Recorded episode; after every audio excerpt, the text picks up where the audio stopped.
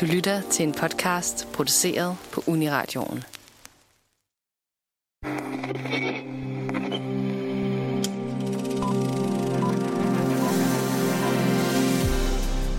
Colin Farrell har været aktuel som skuespiller i snart 25 år, og undervejs har han haft en del op- og nedture i en unik karrierelabyrint. Det har blandt andet budt på en rejse fra mainstream kvalitet og skrald blockbusters til lavbudget indie darlings, og nu også en prisvindende retur til Hollywoods øverste lag.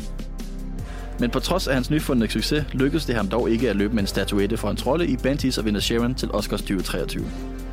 Oscar eller ej, vælger vi dog at dykke ned i hans karriere for at prøve at svare på, om han er sin generations bedste skuespiller. Velkommen til Filmmagasinet Nosferatu.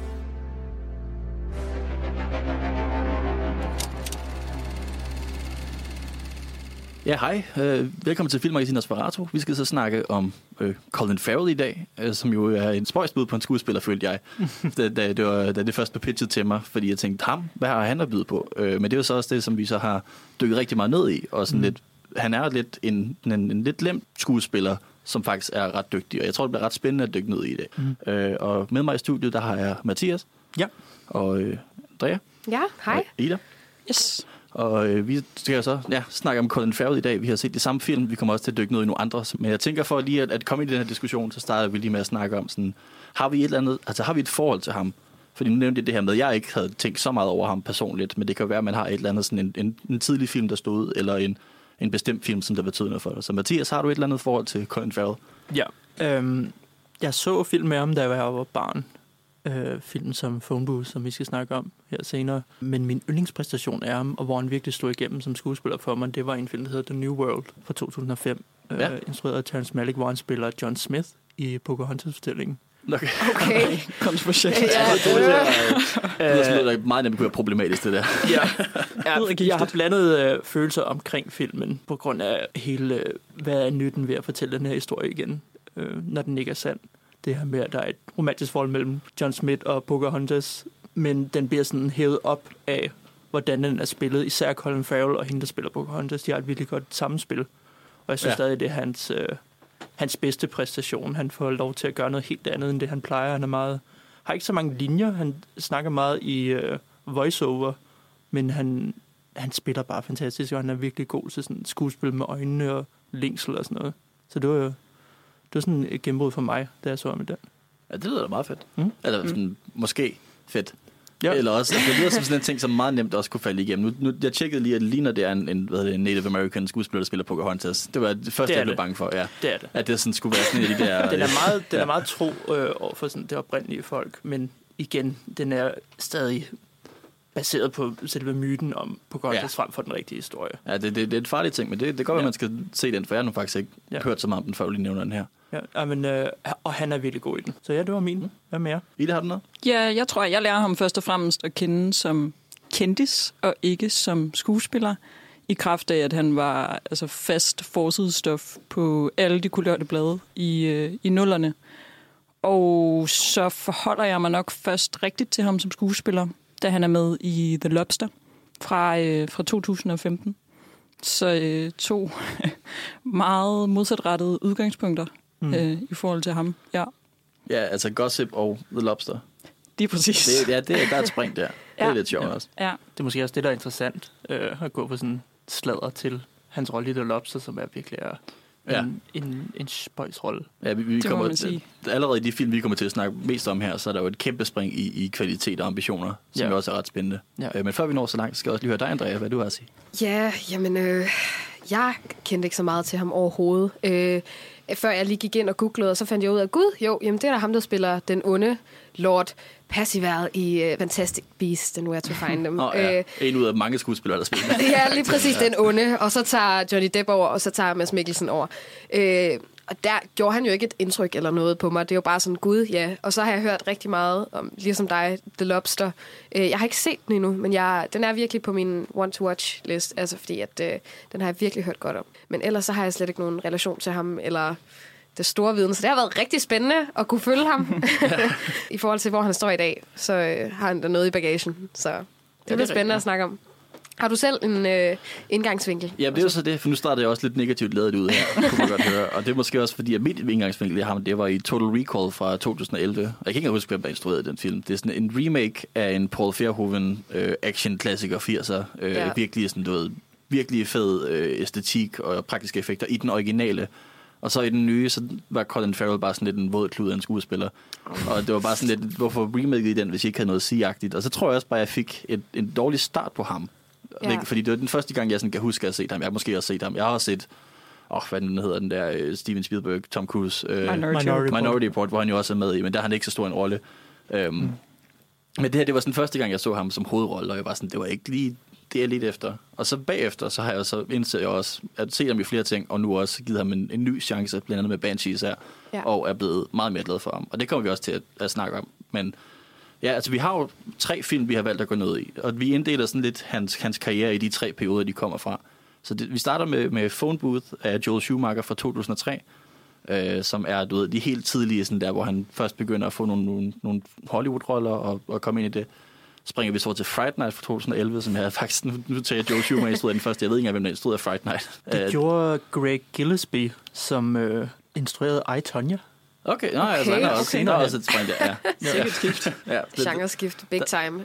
Ja, og så kommer vi så til sidst til uh, Banshees of Inisherin, som øh, er jo meget aktuelt. Vi kan sige, her hvor vi står i studiet i dag, så er den også lige kommet på Disney+, Plus, hvis folk ikke har noget at se den endnu.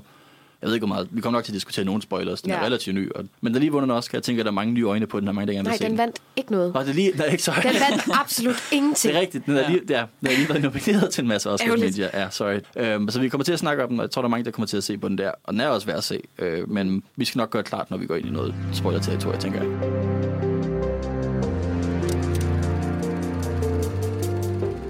Men vi starter simpelthen øh, den her lille dyk ned i hans, hans øh, seværdige karriere øh, med en lille film, der hedder Phone Booth fra 2003, øh, instrueret af Joel Schumacher. Øh, jeg tænker, Ida, kunne du øh, forklare, hvad den handler om? Ja, det kan jeg i hvert fald. Så den handler om øh, Hugh Shepard, den her smart i en fart publicist. Jeg ved ikke, hvad det danske ord er for det. Som, øh, ja, han har fart på i tilværelsen. Og øh, han har det her, hvad er det, et ugentligt stævnemøde i en telefonboks med en potentiel elskerinde.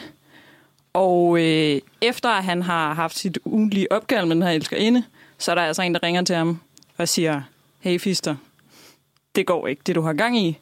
Og i øvrigt, så skyder jeg dig, ikke du opfører dig ordentligt. Han, han, han, sniper rettet på den her telefonboks. Ja. ja. Ja. Lige det øjeblik der. Der er noget afpresning indover. Han skal ringe til hans kone, fordi han er faktisk gift. Det er ikke bare et stævnemøde. Han har faktisk en kone, han ikke har fortalt noget som helst til. Øh, og jeg føler lidt, at den, den, det går meget på, at han skal ligesom være ærlig over for, for konen, eller ringe til hende. Og, altså sådan, ringe både til den ene og den anden og sige, jeg har en kone, og jeg har en elskerinde. Ikke? Ja. Jo. Øh, det er lidt der, vi er.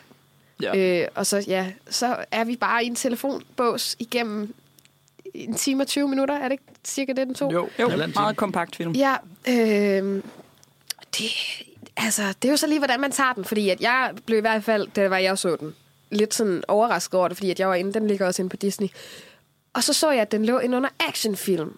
Og jeg tænkte, okay, hvad er det, jeg skal se nu? Det bliver spændende, det her. Jeg elsker actionfilm, når der sker en masse. Og så står han der i en telefonbås. Og det er der, vi er. Ja. Ikke? Altså, vi det, det bevæger er os... sådan en lokationsfilm. Ja, nemlig. Og det gør jo ikke noget nødvendigvis, men jeg havde bare nogle andre sådan, forestillinger, da Ja. jeg satte mig ned og så filmen. Ja. Så Der vil, jeg Ja, også, det- der, vil, jeg- der vil jeg give skylden til Disney Plus for at kalde det en actionfilm, for det er, altså, det er mere en thriller. Det, jeg vil sige, jeg, jeg havde ikke en fornemmelse af, at det var en actionfilm, før jeg så den, og jeg blev ikke så skuffet, som du gjorde. Jeg synes faktisk, den var ret fed. Det er helt sikkert en fejl for Disney. Det er Ja. ja. lidt det Ja. action, der er, ikke, der er sgu ikke meget action. Der er Det ikke så virkelig meget en action i thriller. det, nej. Ja. Altså, der er måske en, sådan en lille tand af det, men det er virkelig ikke det, filmen handler om. Det er netop bare den her med, at det er øh, en telefonopkald fra den her sniper, der sidder i en eller anden bygning, øh, Ja. der hedder- spillet af Kiefer Sutherland, og man ser ham stort set ikke. Det er bare hans stemme. ikke nærmest. Ja, altså man, man Ikke. hører ham bare med den her, han har en meget dyb, karismatisk stemme, og så sidder han bare der, og så er det sådan en, en ting, hvor I, Colin Farrell, som er ham, der spiller den lidt smarte publicist her, han, han sådan både skal prøve at komme ud af den her situation, lidt prøve at regne ud, hvem det er, og hvad der sker, og sådan, du ved, altså hvordan aftrapper man den her situation, når du står, og du ikke kan gøre noget, fordi den anden person har en sniper, Mm. Ja. øh, og så kommer politiet også involveret. Ja. Forrest Whitaker spiller sådan den primære øh, ja, detektiv eller hvad det er, der sådan prøver at aftrappe den her situation. Så det bliver sådan en, en, en trekantsduel mellem de her situationer, hvor Colin Farrell står i midten og er fuldkommen magtesløs.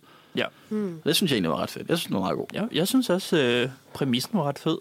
Og det var også sjovt, fordi at hans karakter bliver sådan... Setupet er, at han er sådan en stor forbruger af sin mobiltelefon. Ja. Og han hele tiden bliver ringet op og ringer til folk om at sådan sladder for de kendte, og folk kan repræsentere. Og den her mobiltelefon, det er ikke en, det er ikke en iPhone. Vi snakker klaptelefon. Vi Det snakker, er Det den er nyeste teknologi i øh, 2003. ja, ja. Klaptelefonen. Det var dengang, hvor det, at det var en karakter, der brugte sin telefon meget. Lidt var en gimmick. Det var en Mm. unik ting, at han brugte sin telefon meget. Det havde vi ikke set Ja. før.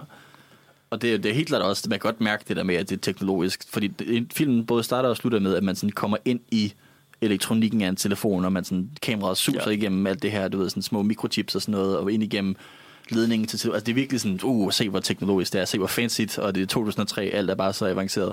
Mm. Øhm, og den, den har sådan, jeg vil sige, rigtig meget charme i, at den er fra 2003, og den er virkelig kikset. Ja. På en fed Helt måde. vildt. er Helt meget vildt. nostalgitrip Ja. Lige af præcis. start nullerne. De der Altså- små antenner, vi snakkede om. Ja. Ja. øh, når man lige laver, åbner klaptelefonen og lige sørger for, at man kan ringe til nogen. Det er fedt. Ja. ja. Vi snakkede også lidt om, at hvis 2003 var en film, så var den klart booth. Ja. sikkert. det er den virkelig indbegrebet af. Ja. Ja, jeg synes, alt det her charmerende, det der ikke virkede så godt i filmen, synes jeg, var det her med, at der er sådan nogle split screens. Ja. Så der kommer for eksempel øh, hende, hans mulige øh, elsker inden, eller hende, han prøver at, øh, at score, øh, spiller Katie Holmes. Hun kommer op i en split screen, og han snakker med hende, og flere andre i starten. Det, ja.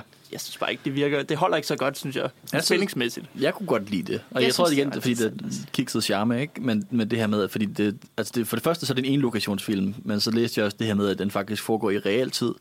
Altså den varer øh, 90 minutter cirka, og den, altså film, filmens plot, der er sådan lidt i starten og lidt i slutningen, der springer lidt med, og så er det bare den her kæmpe lange konfrontation, der også var den samme mængde, den som egentlig gør. Ja. Og det her med for eksempel, okay, så står han og snakker i telefonen, og så på et tidspunkt, så er der også noget, noget SWAT, noget politi, whatever, der kommer løbende, og så ser man sådan et, et ja, det bliver sådan klippet ind i, sådan, at man både kan se ham, der står og snakker i telefonen, og så en anden vinkel er noget andet, der sker samtidig. Sådan, så netop er det her sådan, at den aldrig stopper i tempoet for at vise noget andet, der bare hele tiden kører hektisk. Og det igen, altså, det, det er en god ting, at den her film er en time, 20 minutter, eller den nu er. Ja, den og at den, er så, ja, og den er så hektisk og så chip, og det, der hele tiden sker et eller andet, på trods af, at den er så minimalistisk. Det synes jeg er rigtig, rigtig fedt. Ja, filmens præmis fungerer kun i kraft af den spilletid, men også i kraft af den tid, den er lavet i. Ja, Ja. helt klart.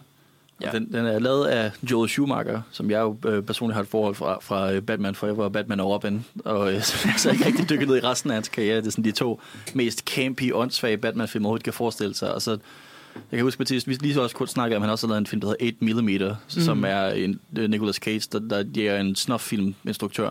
Ja. Altså han, han har lavet et eller andet spring til de her sådan lidt mere thriller-agtige... Øh, Ja, efter fadasen med øh, Batman og Robin, og Ja. hvor han blev meget udskilt, så lavede, begyndte han at lave de her meget mindre film, øh, små thrillers, for eksempelvis 8 mm med Nicolas Cage og øh, Phone Booth.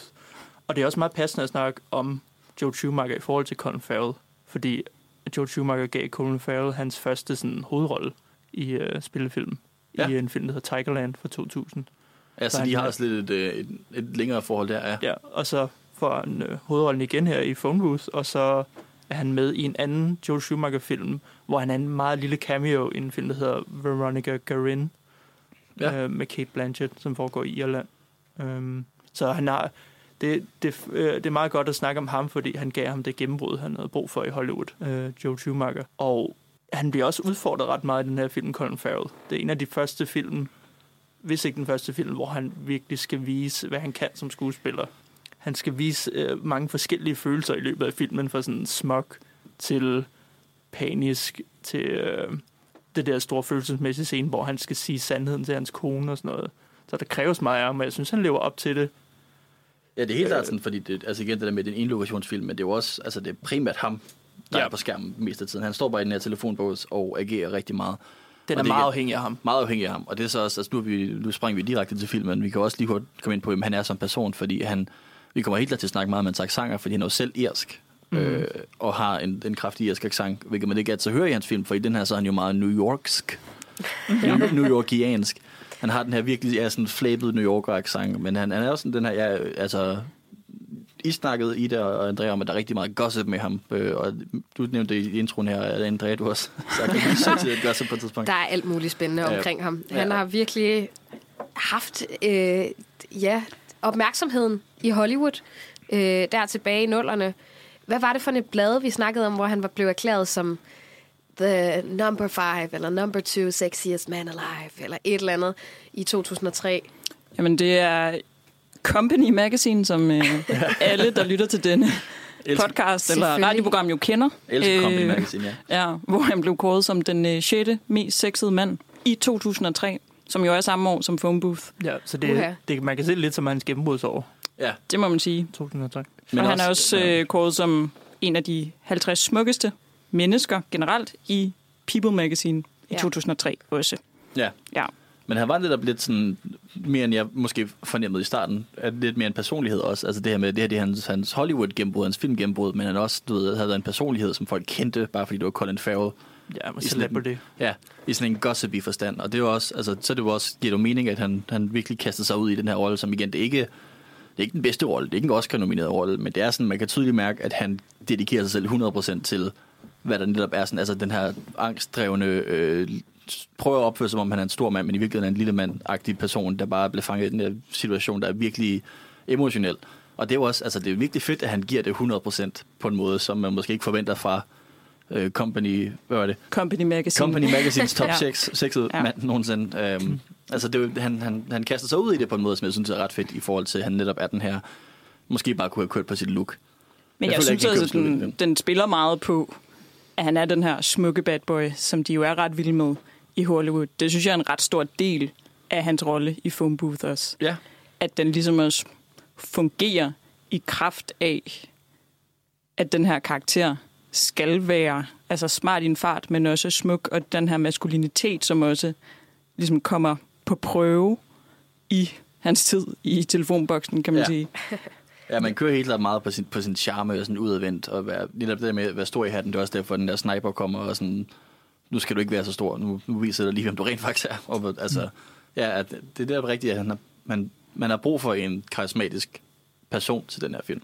Ja, det er det, der også skal sælge den. Udover præmissen er interessant i 2003 med en phone booth øh, og, og thriller-aspektet, så er det jo ham, der skal sælge den, og den var hans første sådan store hit som øh, skuespiller. Hvad er det hovedrolleindehaver? Du nævnte Minority Report ja. før, hvor han har en, en birolle Øhm, men er ikke, det her det er hans store gennembrud som øh, hovedrolleindehaver.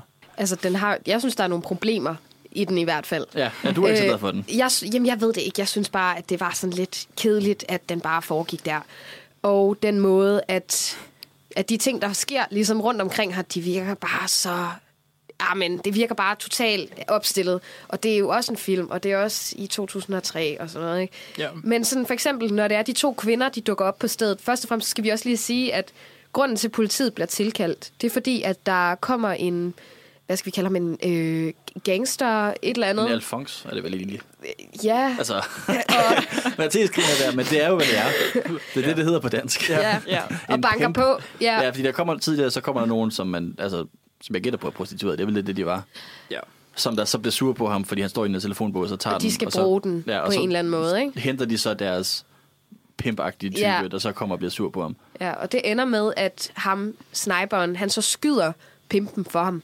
Fordi at, at, at Colin han bliver sådan, ah, ikke? altså hvad skal jeg gøre? Ikke? Fordi at han må ikke forlade phone booth og dit og datten. Og så sker det, og så bliver politiet tilkaldt. Og så tror politiet jo, at det er ham, der har skudt ham. Fordi det er det, der blev sagt rundt omkring. Øh, og så dukker, eller så bliver han filmet, ikke? Og så bliver det sådan en helt, åh, sensation, sådan, åh, det er det vildeste, der sker i New York. Og hvis I nogensinde har været i New York, der foregår altså ret mange ting, og folk bliver skudt til højre og til venstre. Så jeg er bare sådan, hvordan kan det være, at alle vender sig og kigger på den her situation? Det er ikke særlig realistisk. Nej. Og så dukker hans to kærlighedsinteresser op, og de står sådan over for hinanden i hver deres dit liv. Og så er sniperen sådan, skal jeg skyde dem? Hvad er et eller andet? Og så finder øh, politiet så ud af, at åh, det er en sniper, det er ikke ham. Og så i stedet for at fjerne de der kvinder, så lader de dem bare rende rundt. Altså sådan at være offer for hele situationen. Sådan, åh ja, hvis de bliver skudt, så bliver de skudt. Ikke? Altså bla bla bla. Der er ikke, jeg føler ikke, at, at situationen på nogen måder sådan, reflekterer sig noget, der kunne afspejle virksomhed eller virkeligheden. Og det er så lidt sjovt i forhold til noget, vi snakkede om inden i forhold til, hvornår den blev udgivet, at der var sket noget lignende eller et eller andet. Ja, altså filmen øh, blev udsat et par år, fordi der faktisk var nogle rigtige sniper i Amerika. Jeg tror, måske var det DC og ikke New York, men at der var sådan et sniper-incident, Ja. som netop gjorde, okay, vi kan faktisk ikke udgive den her film lige nu, vi venter lige lidt Nej. med den. Så det kan jo godt være, at det er meget realistisk, men jeg føler bare, at ah, den var lang, og den var, man statisk. lang? statisk. Altså, sådan, det synes jeg, fordi at der ikke, altså, der sker ikke noget. Han står bare der inde i telefonbåsen, og jeg føler, at der er så mange ting, han gør, der er dumme. Så for lige pludselig, så har sniperen placeret en pistol ovenpå, eller sådan, i sådan et skjult rum over et telefonbåsen, ikke? Øhm, og så tænker jeg godt, nu sætter han ham op. Altså nu giver han ham skylden, og så forsvinder han, og så havner han i fængsel. Altså sådan, nu skal der ske et eller andet, sådan at han rent faktisk kan få ramt på ham, ikke? Fordi at det er meget gennemtænkt, de ting, han gør. Men så på en eller anden måde, så redder han sig selv ud af situationen, selvom han har en pistol, og han har rørt ved den, og sådan noget. Oh, jeg Ja. synes, der er mange jeg tror, ting. du forventer noget helt andet, end det, den tilbyder, den film. Det kan Fordi godt være. At, jeg tror, et film, der hedder Phone Booth, som er en time og 20 minutter, den er lavet til... Jeg ved ikke, om den er lavet til at blive bevaret for eftertiden. Øh, det er en god popcorn-film i Ja. året 2003, øh, og som er underholdende i det scenarie, det nu er. Det er en thriller og en lidt dum øh, præmis, men jeg synes, at hvis man, hvis man køber Præmissen. filmen, som den er, Ja. og hvad den prøver at være, så synes jeg, den er ret underholdende. Og bare det der med at præmissen er en gimmick. Ja. Det synes jeg egentlig fungerer ret godt. Og nemlig, at den, ikke, den prøver ikke at være noget, den ikke er. Altså, den prøver ikke på at bryste sig af at være en stor actionfilm, til trods for, at Disney gerne vil kategorisere den sådan. Ja. Jeg, jeg, igen, jeg synes også, at den har et meget godt ambitionsniveau i forhold til, hvad den er. Og den holder også igen det her en, en lokationspræmis kørende. Det, det er lidt, hvad, hvad man på engelsk vil kalde contrived, at den ene ting sker efter den anden, og så hvorfor går det ikke der, og hvorfor bliver det ikke bare... Altså konflikten kunne blive løst hurtigere, hvis de havde mere logiske. Men jeg synes også, det er en Ja. god måde at holde igen, altså tempoet oppe, at der konstant er en, en eskalering i den her situation. ja. Jeg synes også... Det er da ikke meningen, at den skal være realistisk. Det er jo en film med Ja. ja, alt, det, alt det, du siger med hans kone og et, øh, hende, han prøver at score det. Det er, det er jo virkelig dumt. Men Ja, ja, det er ja, det. filmen er generelt. Men også slutningen. Hvad synes I om den? Nu, er, nu har filmen været ude et vist par år, og nu kan vi godt spoil slutningen. Ikke? Ja, det er 2003 kan man godt spoil den. ja øh, 20 års jubilæum. Ja, uh, ja. Wow, ja. Øh, jeg synes, det var så antiklimatisk. Jeg blev bare sådan helt, hvad? Altså sådan, så fanger de ikke engang skurken. Så er det sådan en, ahaha, I fik mig ikke, men det troede I-agtigt. Eller Ja. ja. sådan, ikke? Øh, og det har potentiale til at fungere rigtig godt, men jeg synes, det var sådan lidt en ærgerlig måde, det blev udført på.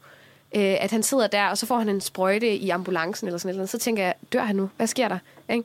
Så den, altså, ja. prøver ligesom at gøre noget ved Altså, det, okay, ikke? ja, fordi det, der sker, er, at, at konflikten optrapper nok til, at politiet skyder Colin Farrells karakter. Men det, de skyder ham med, er sådan nogle rubber bullets, som der bare gør ham Ja. bevidstløs. Og så ligger han der i ambulancen, og, og det virker som om filmen gør et eller andet. Jeg troede, det, der skulle til at ske, var, at ambulancechaufføren var ham, der var sniperen. Ja, og så kørte jeg videre. Jeg var, jeg var klar på, at så, så kunne konflikten ja, ja. videre, men det var ikke det, der skete. Nej, det var, han får ja den her sprøjte, og han er ved at blive bevidstløs. Og så Ja. kommer Kiefer Sutherland lige over og siger, hey, jeg er Ja. Kiefer Sutherland, og så går han igen. Og, og så, men så det der med, at, at, at det der bliver sat op, er det der med, at han holder øje med Colin Farrells karakter. Og jeg synes egentlig, det fungerer okay i forhold til at få, få, få løst den her igen.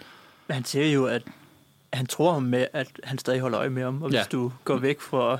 Hvis du bliver den samme person, du var før alt det her skete, så kan det ske igen. Der er helt klart noget moralisering i, sådan, ja. Ja. du skal ikke fucking... Budskabet ja. er lidt fucked i den her film, hvor det er sådan, ja. At de kører lidt overvåger sådan, dig, og du må ikke uh, være et røvhul. ja. de kører lidt en sådan omvendt Ghostbusters, at you never know who gonna call. Ja. Ja, præcis. Altså meget, meget skør præmis. Det er ligesom det sidste, den sassy speakerstemme siger. Det er, You never know, skal ja, Ja. det er rigtigt nok. det er ja, meget skør det- jeg- afrunding. Jeg bliver også lige nødt til at snakke kort om, øh, hvad hedder han, Larry Cohen her, som har skrevet den her film. Som t- i 80'erne har skrevet sådan Maniac Cop og alle mulige sådan nogle virkelig dårlige, ikke dårlige, men det ved sådan noget exploitative action, whatever.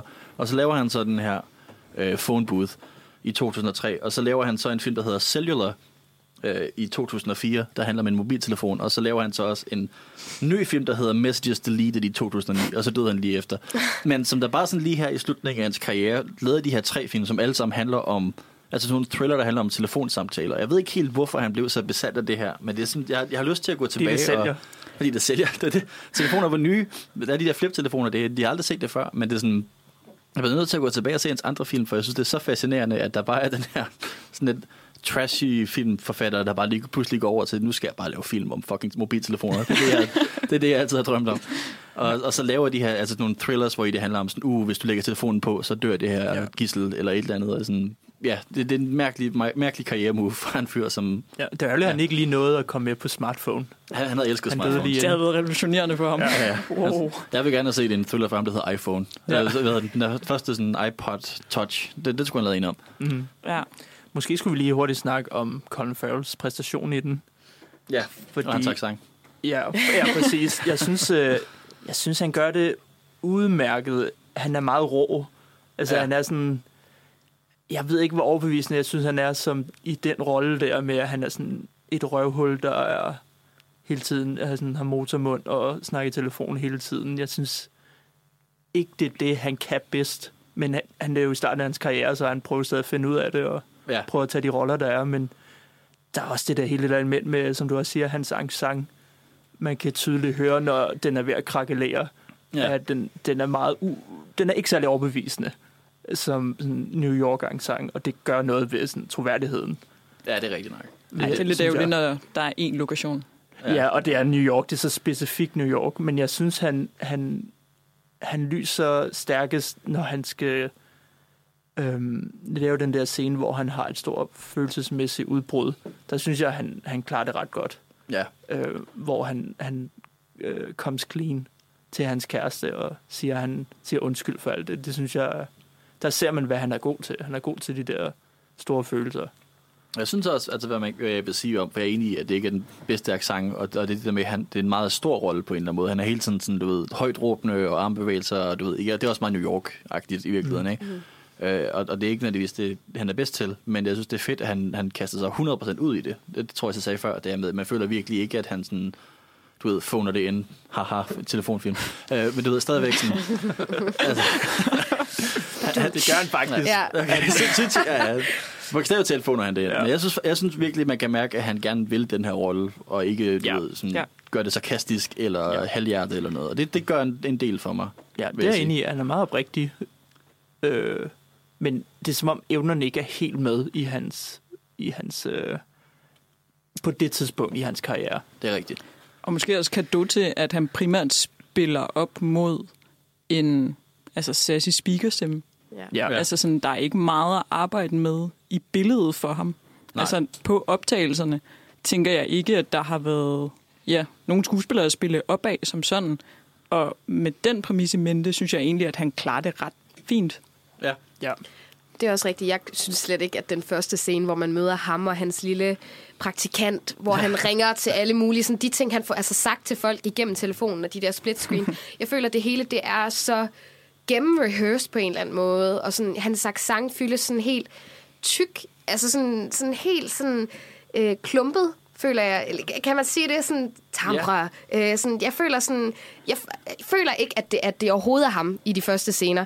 Sådan, jeg ved ikke, om hvad det er, der gør det, men, men jeg kan meget bedre lide, når han er alene, og han snakker til stemme, end når det er, han skal fremstå som den her sådan, store, magtfulde mand, eller hvad det nu er. Jeg føler bare, ikke, at det er... Oh. Nej, han Nej. mangler måske det noget karisma. Ja, ja, ja. ja. Det er sådan, mm. der, der mangler bare den der savviness, og det synes jeg bare ikke, det, det, er, ikke, det, det er ikke det, han kan som skuespiller bedst. Også fordi, at så har man set film som Godfather og ditten og datten med andre, der har den der New Yorker-accent.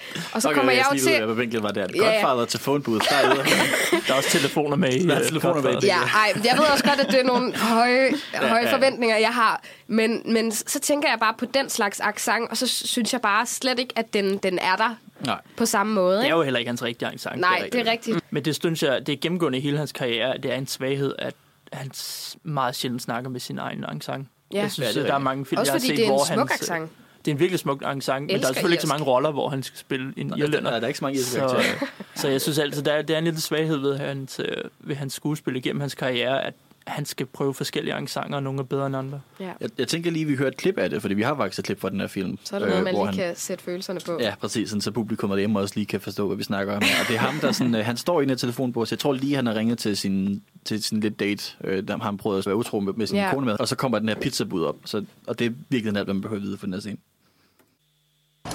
Excuse me.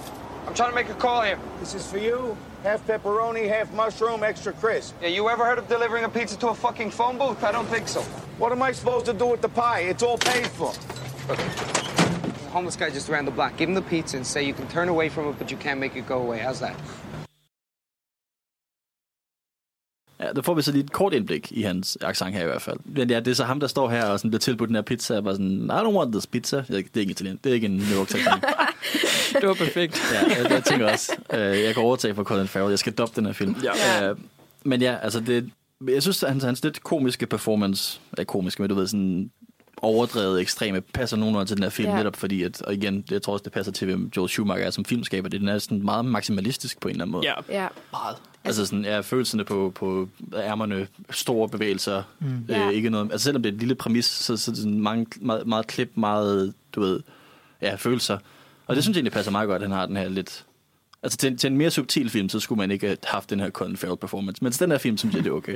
Ja, det er Store rigtigt. armbevægelser. Den passer meget godt. Øh, den passer til hans hvad han kan senere, men jeg synes igen også det, som Andreas problem er, at det der med, han, han virker bare ikke troværdig i den rolle der. Til, Han til at starte med, overspiller fald. den lidt. Altså Ja. sådan, han vil virkelig gerne. Man kan mærke, hvor meget han vil det. Og på en eller anden måde, så krakelerer det for mig, fordi at så føler jeg, at, at, at skuespillet, altså det bliver for, det bliver for på, altså pålagt, ikke? Øh, og så, ikke at det er en film, hvor man tænker, ja, det er virkelighed, det her. Altså, det, det føler jeg jo ikke er præmisset overhovedet, men jeg føler lidt, at jeg bliver tabt i hans performance, desværre. Fordi den er sådan lige til den gode side af accent og ja, karisma og sådan noget. Det mangler han lidt af. Ja, og det er måske heller ikke ham, man kaster i 2003, hvis man gerne vil have en meget karismatisk skuespiller. Nej, det er selvfølgelig rigtigt. Det er måske en god nok pointe. Johnny Depp eller en eller anden, der, der er meget mere karismatisk. Ja, Ja. det er rigtigt. Ja. Han lavede jo også nogle andre film på det her tidspunkt. Skal vi lige komme ind på dem også? Kort? Han, lavede, han, var, han var skurken i Daredevil, hvor han lidt har sin, sin originale accent. Ja, det har han. Øh, hvor han, han spiller Bullseye, som er en, en person, der sådan kan ramme plet på alt. Altså han kan ramme plet med alt. Så han har rundt med sådan en lille, hvad hedder det, sådan en paperclip, og så kaster den ind i folks hals, sådan, så de dør. Det er, sådan, det er meget, meget mærkeligt, meget nuller. Øh, virkelig sådan en, øh, den, den film har et Evanescence soundtrack, og øh, virkelig gotisk, og det ene og det andet.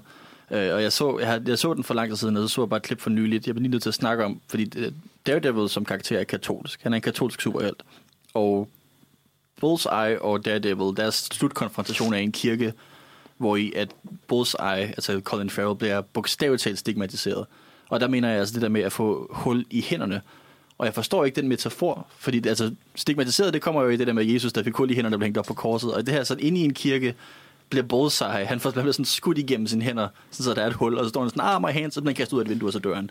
Og jeg synes, det er så random, at jeg bare nødt til at nævne det, fordi jeg, simpelthen, jeg ved ikke, hvad der sker i det Passer det ikke meget godt til resten af filmen? jo, det er måske tonmæssigt, men, men det er virkelig også, altså, det, det er en, en, en sjov performance af Colin Farrell, og en ja. virkelig, virkelig mærkelig, også en virkelig mærkelig take på den karakter. Normalt så har han bare et outfit på, men her har han sådan en, altså, ved, sådan en bullseye, ved, hvis man forestiller de der ringe, hvor man sådan rammer plet i midten, det har han sådan imprintet i sin pande, så Ja. ja. bare render rundt med der kæmpe store bullseye i panden, det er virkelig mærkeligt. Er det et godt sted at have en bullseye i det hele taget? Men det er jo der, man skal ramme, så det, han hjælper sin Ja, fjender. han hjælper den. Det er jo også det, lidt, lidt det, jeg tænker. Oh, Men der har han det der bare også, der har han rigtig meget sådan attitude, cocky, du ved, han render rundt med den her, han tykker på den her paperclip, og så mm. kaster han den bare ind i folk, når, de, når han bliver sur på dem. Øh, virkelig, virkelig mærkelig film. Ja. Øh, som ikke måske ikke- nok ikke var hans store gennembrud heller. Nej, Øh, men den er jo samme, den samme år som Phone Booth, ikke? Så Jo, han, 2003, får, ja. han får sit store gennembrud i 2002-2003. Ja.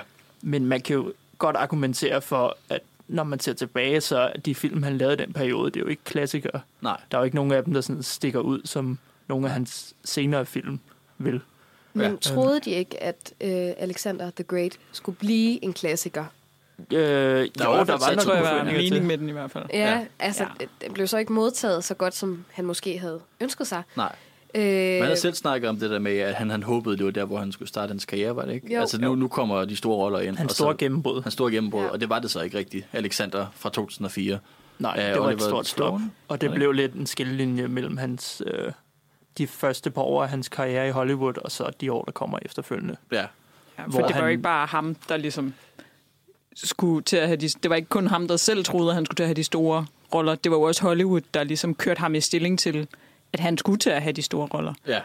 Ja, og så kan han bare ikke, han, han kunne bare ikke sælge øh, i den rolle, tror jeg. Problemet var, at han var ikke overbevisende. Og Men var det, var det altså Colin Farrell, der er problemet med Alexander? Fordi det var jo også bare den her sådan lidt post-Ridley Scott's Gladiator øh, film. Du ved, nu skal vi have nogle historiske epics, og så bare kaster de bare 200 millioner efter det her ja, kæmpe store historie, og så var der bare ikke rigtig et publikum for det. Jeg ved ikke, om det var nødvendigvis var Colin Farrell, som folk jeg tror, den på. film har mange øh, problemer. Det, Mm. det er længe siden, jeg har set den, men jeg Ja, tror det- igen, at det er et problem med også, at han ikke er så karismatisk Ja. til at bære den der rolle. Altså, hvis han skal være den største herrefører nogensinde, Det er rigtigt. så skal han nok give lidt mere, end at være sådan lidt en whiny Draco Malfoy-agtig Ja. øh, øh, karakter, som han er i den film, som jeg husker det. Okay, ja.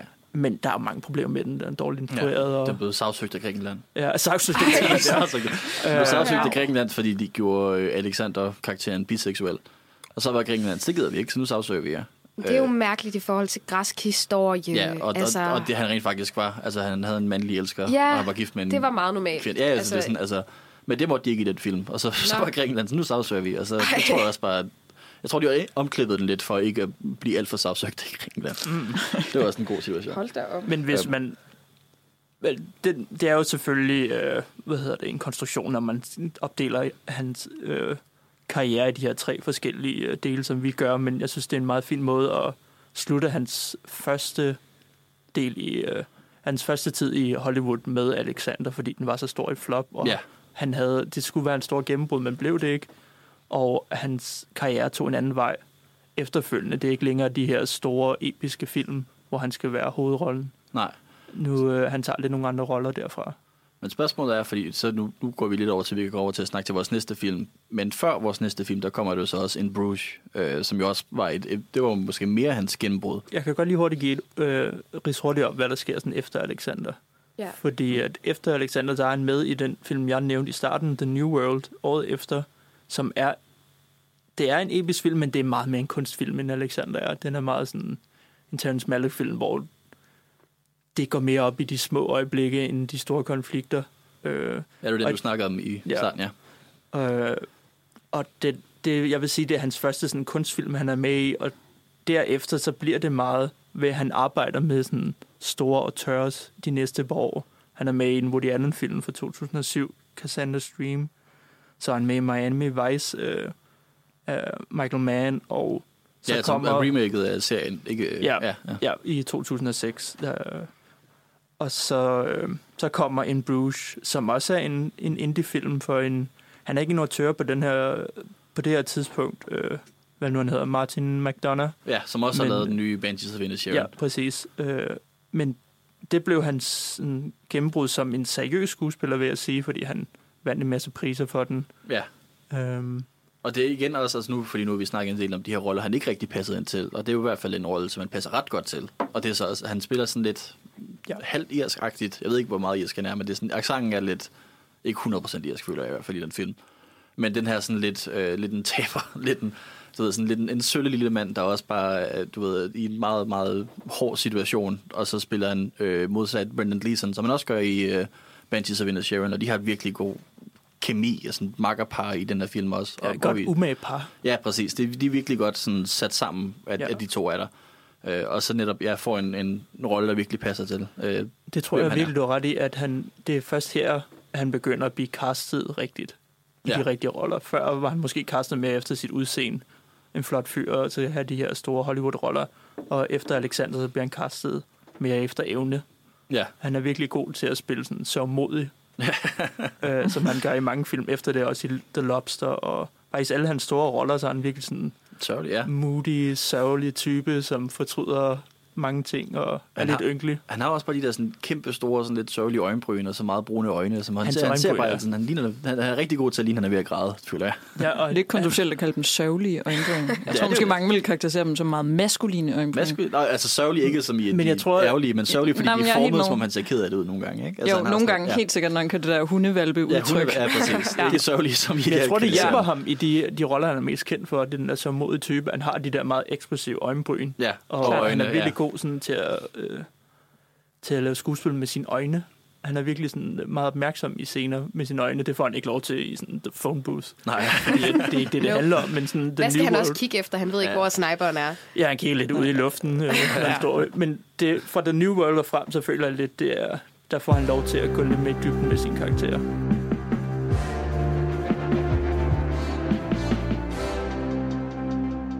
Nu har vi snakket om en Bruges, øh, og der sker et gennembrud her, og han begynder at spille roller, der er mere passende til, hvad han kan som skuespiller.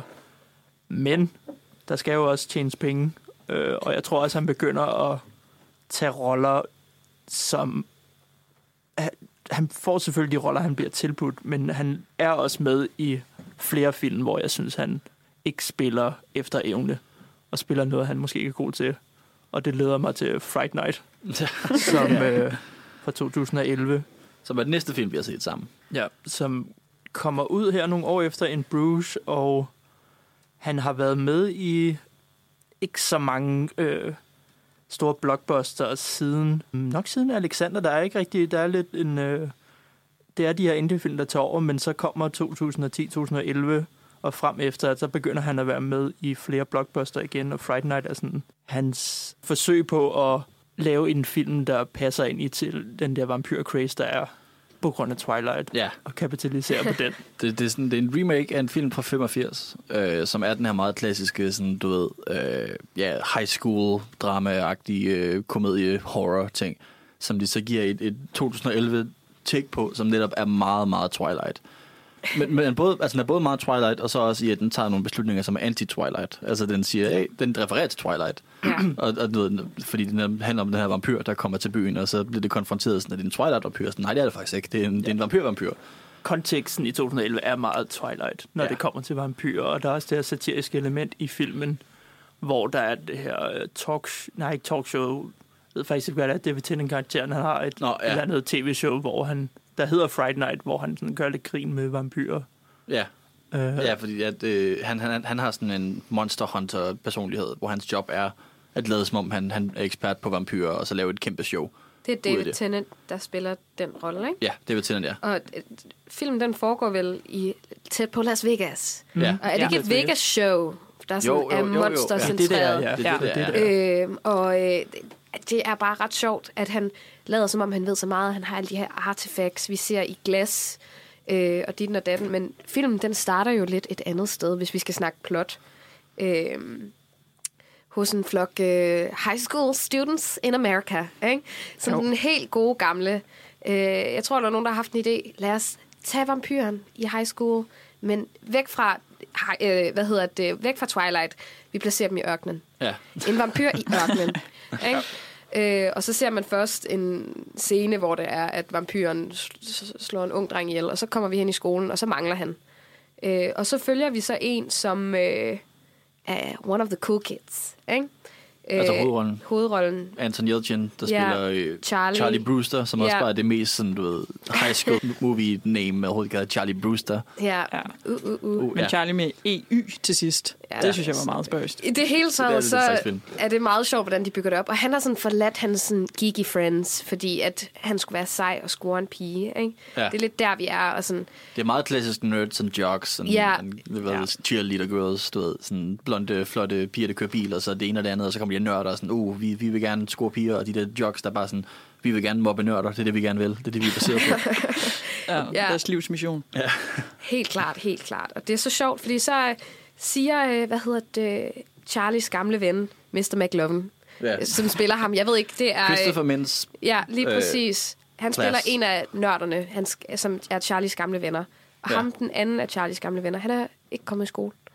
Og øh, så kan jeg ikke huske, så afpresser han ham på en eller anden måde til at... Øh, Ja, han siger, at han vil vise optagelser af Anton Jeltsins karakterens nørd fortid. ja, der hvor de Ja. spiller rollespil sammen. og Ja. Som er det værste, der kan ske, når man er i gang med at positionere sig i et uh, high school miljø. uha, ja, Ja. wow.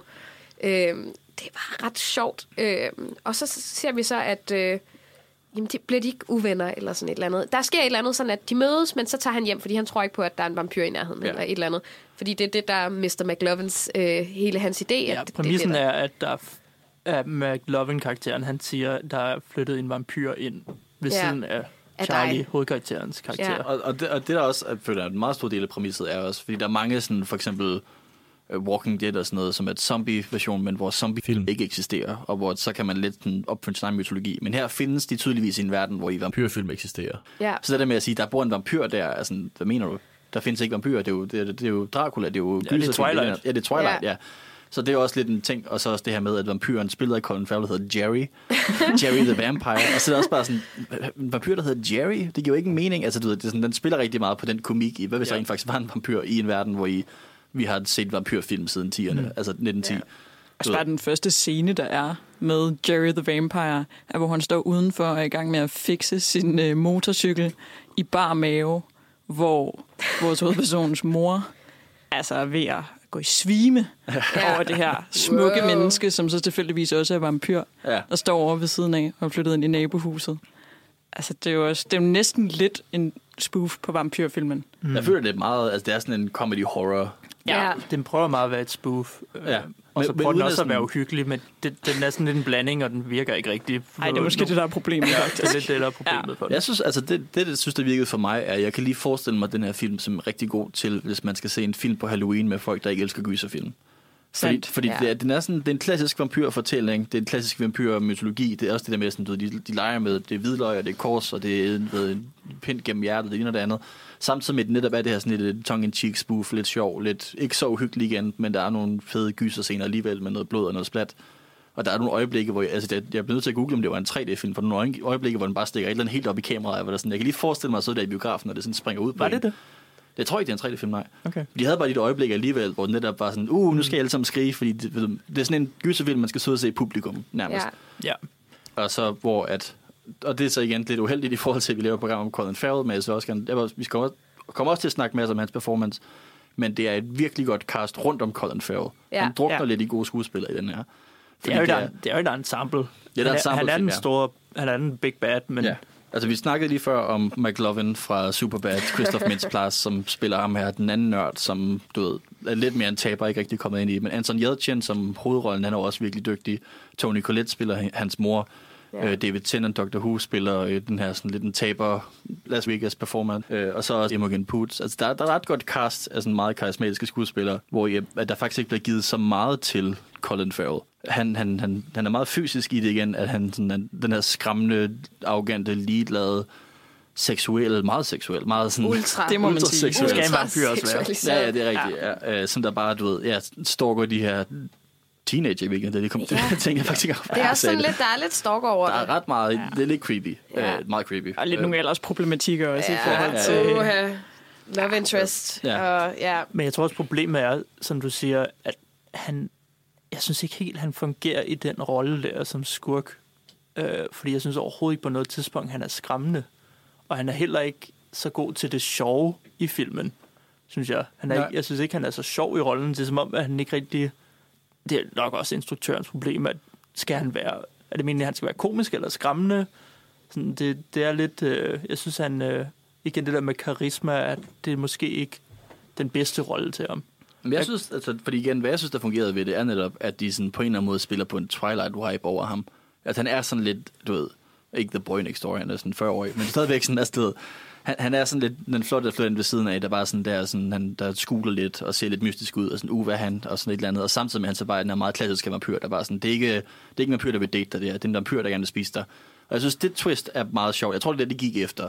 Og der kan jeg også godt se, at man caster netop, som vi også snakker om her tidligere i karrieren, er sådan lidt pretty boy Colin Farrell. Altså han sådan, kommer med de der store brune øjne og skal se mystisk og farlig ud. Det, man kunne måske godt, hvis den ikke havde været omkring Twilight, netop som du siger, enten gået mere sjov eller mere skræmmende. Men jeg synes egentlig også, det passer meget godt til, hvad det, er, det er, i en eller anden forstand. Jeg kan godt se, hvad de gik efter i hvert fald. Ja, det kan jeg også. Øh, men jeg ved ikke, om jeg synes, det lykkes. Lige med hans karakter. Men han er også... Han, den er heller ikke øh, god ved om filmen, fordi der er også nogle elementer, hvor der er, hans ansigt er sådan vampyr CGI, og det, det er bare... Ja, det er grumme sager. det, det ser bare ikke skræmmende ud overhovedet. Nej. Ej, men de har gjort noget for det. Jeg føler, at øh, man har haft en eller anden meget klar forestilling om, hvordan den her film skulle være. Og jeg er sikker på, at hvis jeg havde været 12-13 år gammel og set den her film, så havde jeg været så imponeret. Ja. Så jeg var også lige i min vampyrfase der, og så havde bare tænkt, at ej, hvor fedt. Ja, men jeg tror, jeg, jeg tror, altså, altså, også, altså, jeg tror, hvis man var lidt... Twilight-crowdet, der skal Ja. se en rigtig gyserfilm, så var den Ja. her perfekt. Jamen, det er fordi, jeg var lidt anti-Twilight. Ah, okay. Men så, Jeg ved det var... så, så kunne det godt være, at jeg ville synes, at den her den var god, fordi ja. den gjorde lidt grin med det, men der var sådan noget action ind over, og Ja. noget humor. Øh, og jeg synes, det er skide sjovt, når de begynder at bringe øh, Mr. McLovin tilbage. Ja, det er Fordi ja. at han, han dør ret tidligt, øh, eller det tror man jo, man tror jo bare, at vampyren spiser de her personer, og så er det det. Men han er en speciel vampyr. Ikke? Han, øh, han gør de andre til vampyrer, og så samler han sådan en helt klan. Øh, og det gør han blandt andet med McLovin, som kommer tilbage på et tidspunkt. Og det er bare ret sjovt, at han får hugget armen af og sådan noget, og så nu er han ondagtig. Ja. Ja. Og det, det synes jeg, det, det håndterer de meget godt i forhold til humorne og ja.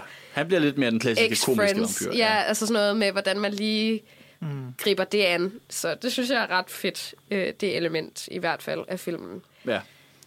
Jeg, jeg synes også, altså en ting, og det er så igen, det er måske ikke så meget Colin Farrell, der snakker om, men en ting også, jeg synes fik- fungerede meget godt ved den her film, er, at det ikke, i forhold til det, den her klassiske sådan, jocks and nerds and cheerleaders, at det ikke var det her sådan offerkompleks, der nogle gange er omkring nørder. Det er der lidt med altså, McLovins karakter, men i forhold til Anton Yelchin, han er sådan en tidligere nørd, der prøver at være cool, hvor at hans kæreste der, som han prøver at være cool overfor, til sidst også bare siger sådan, du ved, men jeg kan godt lide dig for dig. Altså, du, er ikke, Ja. altså, det, du, du behøver ikke at skjule, du er nørd, fordi altså, det er ikke sådan den her situation, hvor I, at hun sådan skal lære at acceptere ham, som han er nørd. Nej, hun har accepteret ham bare. Altså, det, Ja. det er ikke sådan... Der er rigtig mange af de her film, hvor det er bare sådan, uh, det er så hårdt at være Ja. nørd, og man bliver bare mobbet, der ikke man kan lide ham. Og det er sådan, nej, altså, du, man kan også bare være, du ved, et almindeligt menneske og nørd samtidig. Så det, Det kan er også lide, at den. Lad du mærke til, at hun sagde, øh, men det hjalp med bumserne, at bumserne forsvandt. Oh, ja. Ja, men det er jo stadigvæk en, en, en komedie, så det er også fair nok at have nogle jokes omkring det var, men det var er så- ret sjovt. Men det er så også der, fordi man så, altså i en mere traditionel high school jock, whatever movie, så kunne den netop have været McLovin over hovedrollen, Ja. og han sådan virkelig var den der sådan, uh, der er bare ikke nogen piger, der accepterer mig, fordi jeg er nørd, og så, men han ender med at være skurken. Det var så også Ja. lidt, føler nærmest, det twistet i det, at den vender de her sådan, altså den eneste, den ikke rigtig gjorde, var, at de der sådan jocks, de bullies, de ikke rigtig fik lov til at være noget andet. De var bare bullies. Men det Ja. så, ellers så var der lidt mere nuancer, uden at gå uden fra kategorien, i stedet bare at være en spoof-film. Men McLovin er jo ikke skurk som sådan. Han er jo blevet skurk i kraft af, at vampyren Jerry Ja. har Ja. altså, transformeret ham. Ja, det er rigtigt. Men han kommer også tilbage og nyder det. Altså, han er virkelig Klart, sådan, jeg klart. elsker at være vampyr, og jeg vil bare rigtig gerne dræbe dig, fordi jeg vil Ja. have hævn og sådan noget. Det er også... Men, det så er siger han jo tak, når det er, at, øh, Det er rigtigt, ja. at han bliver slået ihjel til sidst. Åh, oh, ja, det er godt. Det gør du bare. Tak, min ven. Ej, Gør det. sådan, Ja. ja. ja. Ej, men jeg synes, at det, det, det er fedt, at der er sådan en bagtæppe, hvor der ligesom er lidt morale indover, at, at det ikke er bare en typisk high school film, selvom jeg synes, at det er godt nok, ja, det er sgu meget humoristisk og ja. altså sådan mm. lidt sjovt, men jeg synes, at det fungerer, øh, fordi det er lidt cheesy til den rigtige side, ikke? Altså med det der, for eksempel special effects. Jeg sad bare og tænkte, hold da op. Altså sådan, jeg kedede mig i hvert fald ikke, da jeg så den. Ej, det kan jeg heller ikke. Jeg Øh, synes, øh, den var rigtig underholdende. Jeg tror måske også i samme grad, som Phone Booth var indbegrebet af 2003, så er Friday Night også indbegrebet af 2011. Det er rigtigt. Det, Ja, ja, det er virkelig rigtigt. off the time. Og det er jo altid rart at have nogle film, man kan vende tilbage til, hvis man var i tvivl om, hvordan det var i 2011. Ja. Ja. Så også Friday Night, fordi Ja. ja. Det er sådan, ja. det er 2011 i en film. Ja, det er virkelig godt øjebliksbillede. Det er rigtigt. Men øh, hvis vi skal snakke om det i forhold til Colin Farrell og hans karriere, og sådan, der synes jeg, som jeg også sagde før, at han er virkelig han er fejlkastet igen her. Jeg, jeg vil faktisk bedre, jeg vil hellere have set ham i David Tennant-rollen, hvor Ja, det er han er rigtigt. sådan... Det kunne han godt have været. Hvor- hvis, for- fordi David Tennant får lov til at beholde hans egen accent, og hvis Colin Farrell havde fået- lov til at beholde sin egen accent, sådan den irske accent, og sådan fordrukken, Ja. og, og sådan meget ked af det, men stadig splittet og har sådan lidt et, øh, et playboy-liv. Det Ja. tror jeg, jeg tror virkelig, at han vil have, have trives i den rolle. Men jeg tror her, der bliver godt, David Tennant kunne have spillet vampyren i virkeligheden. Ja, det kunne Ja, han også kunne godt lige have tror lavet jeg. en switcheroo. Øh, jeg synes bare, at han, han er bare ikke skræmmende i den rolle. Jeg synes ikke, at det virker meget påtaget, når han skal være øh, sådan troende. Ja. Jeg Ja. synes ikke, det fungerer efter hensigt. Øh, men det fungerer jo ud af, at han er en meget pæn mand, og så Ja. ja. skal være tiltrækkende over for forskellige mennesker som vampyrer, så det passer meget godt. Og Men, samtidig være, være creepy. Ja, men jeg synes heller ikke, det er også, rollen den er også sådan meget præget af sådan B- B-film skuespil. Ja. Sådan, at han, han sniffer meget, og man kan se, at han nyder at være ond. Han nyder at være ondskabsfuld. Ja, han ligner Øh. næsten lidt en kat, når han er sådan Ja, blød rundt om munden, så slikker han sig sådan rundt om munden, som om han var en kat. Det- Det, og jeg ved ikke ja. helt, om det skal være uhyggeligt eller sexet, eller begge dele. Jamen, det er nemlig- og der det er ikke, rigt- det er ikke rigtig nogen af det er delene. lidt svært Nej. at vide, hvad intentionen er. Og også det der med, at han er sådan rigtig smuk. Og det synes jeg ikke, at Colin Farrell er god til at spille. Øh, han han sådan spiser grønne æbler, og sådan, imens han kigger. Kan I huske det? Ja, der er rigtig Ja, mange, det er underligt det med det grønne æble. Ja. Ja, Som om Jeg det skulle være en bare- vampyrspise. spiser. Ja. Vi har lige et klip af ham også, øh, før vi øh, snakker om nogle andre film, der er lavet i den her periode, som netop er ham, der er lidt creepy og seksuel mod nogle teenager. Øh, i, ja, så det, det er sådan der, hvor det igen spiller på mytologien, og det her med, at vampyrer skal inviteres indenfor. Tidligere i den her film, så har der været en scene, hvor i at McLovin går indenfor, og så siger han, du kan ikke komme herind, og så kommer vampyren og siger sådan, men der er ikke nogen, der bor her, så jeg behøver ikke blive inviteret indenfor, fordi det er faktisk et forladt hjem, og så går han ind alligevel. Og her så er det så, at øh, vampyren, øh, kon- hvad det, hedder? Jerry. Jerry, Jerry the Vampire, øh, konfronterer hovedrollen Anton Yelchin i hans hjem, og Anton Yelchin så netop ikke inviterer ham ind. Så det hører vi lige her. You don't mind my saying you got a lot on your shoulders for a kid. The two of you, alone. And your girl, Amy, she's ripe. I bet there's a line of guys dying to pluck that. Your mom, too. Creepy. Ja, det, er- det er ret Cringe, altså sådan... Filmi på flere måder måske. Ja, ja, ja. Men det er så her, hvor han, han står i den her dørkamp og sådan, du ved, udenfor, og ikke går indenfor, fordi han ikke rigtig må. Og Anthony Yelchin står der. Det er meget, meget tændt, så det er faktisk, det synes jeg var en meget god scene også den igen. At spille godt. på den her vampyrmytologi. Det gør de rigtig meget. Ja. Det Og synes i- jeg også er hans øh, bedste scene i filmen, Colin Ja. ja. Farrell. Han, der, jeg synes, han er ret overbevisende i den scene. Øh, så ja, helt sikkert. Men igen, ensangen synes jeg ikke... Øh, Det er meget neutralt. Jeg synes, den den er, er bedre den er den, meget her neutral, gang. men ja, den er bedre. Den er bedre end hans New Yorker, eller hvad Der skulle nok heller ikke så meget til, men altså, Nej. det er jo en anden sag. Nej. ja. Øh, og så, altså, så ved jeg ikke, om man skal sige mere om, om den her periode af hans liv. Det er så også der, hvor den der Total Recall, jeg snakkede om, kom fra 2012, lige efter. Øh, som også bare var sådan, nu skal han være actionhelten. Ja. Og det virkede heller ikke. Nej, han er også fejlkastet den, er han ikke det? Jo, det er han virkelig. Altså, jeg ved ikke, altså jeg tror igen, jeg ved ikke engang, hvad vi kalder det fejlkastet, som om også bare, at de tager en en Arnold Schwarzenegger-rolle, som er sådan fyldt af karisma, og så gør de ham til sådan en meget almindelig person. Det er det, de prøver at sigte efter. Hvilket også giver mening i forhold til præmisset, men han skulle bare have haft et eller andet personlighed. Man kunne godt have skrevet mere personlighed til ham. Ja. Men det er jo præmissen i den oprindelige øh, novelle, ikke? Ja, det er sådan en Øh, short story, at det er sådan en, hvor det er sådan en meget almindelig fyr. ja, almindelig fyr, der lige pludselig finder ud af, eller gør han, at han har været spion i sit tidligere liv, eller et eller andet, altså det ved jeg ikke tidligere liv, men det er sådan en science fiction præmis, og så og det der med i den originale, så giver det jo ikke rigtig mening, at det er en almindelig fyr, når det er fucking Arnold Schwarzenegger, der vejer 300 kilo, men Colin Farrell er lidt mere almindelig, så det, der kan man godt se, hvad de gik efter. Øh, men der var bare ikke nok materiale til ham, føler jeg.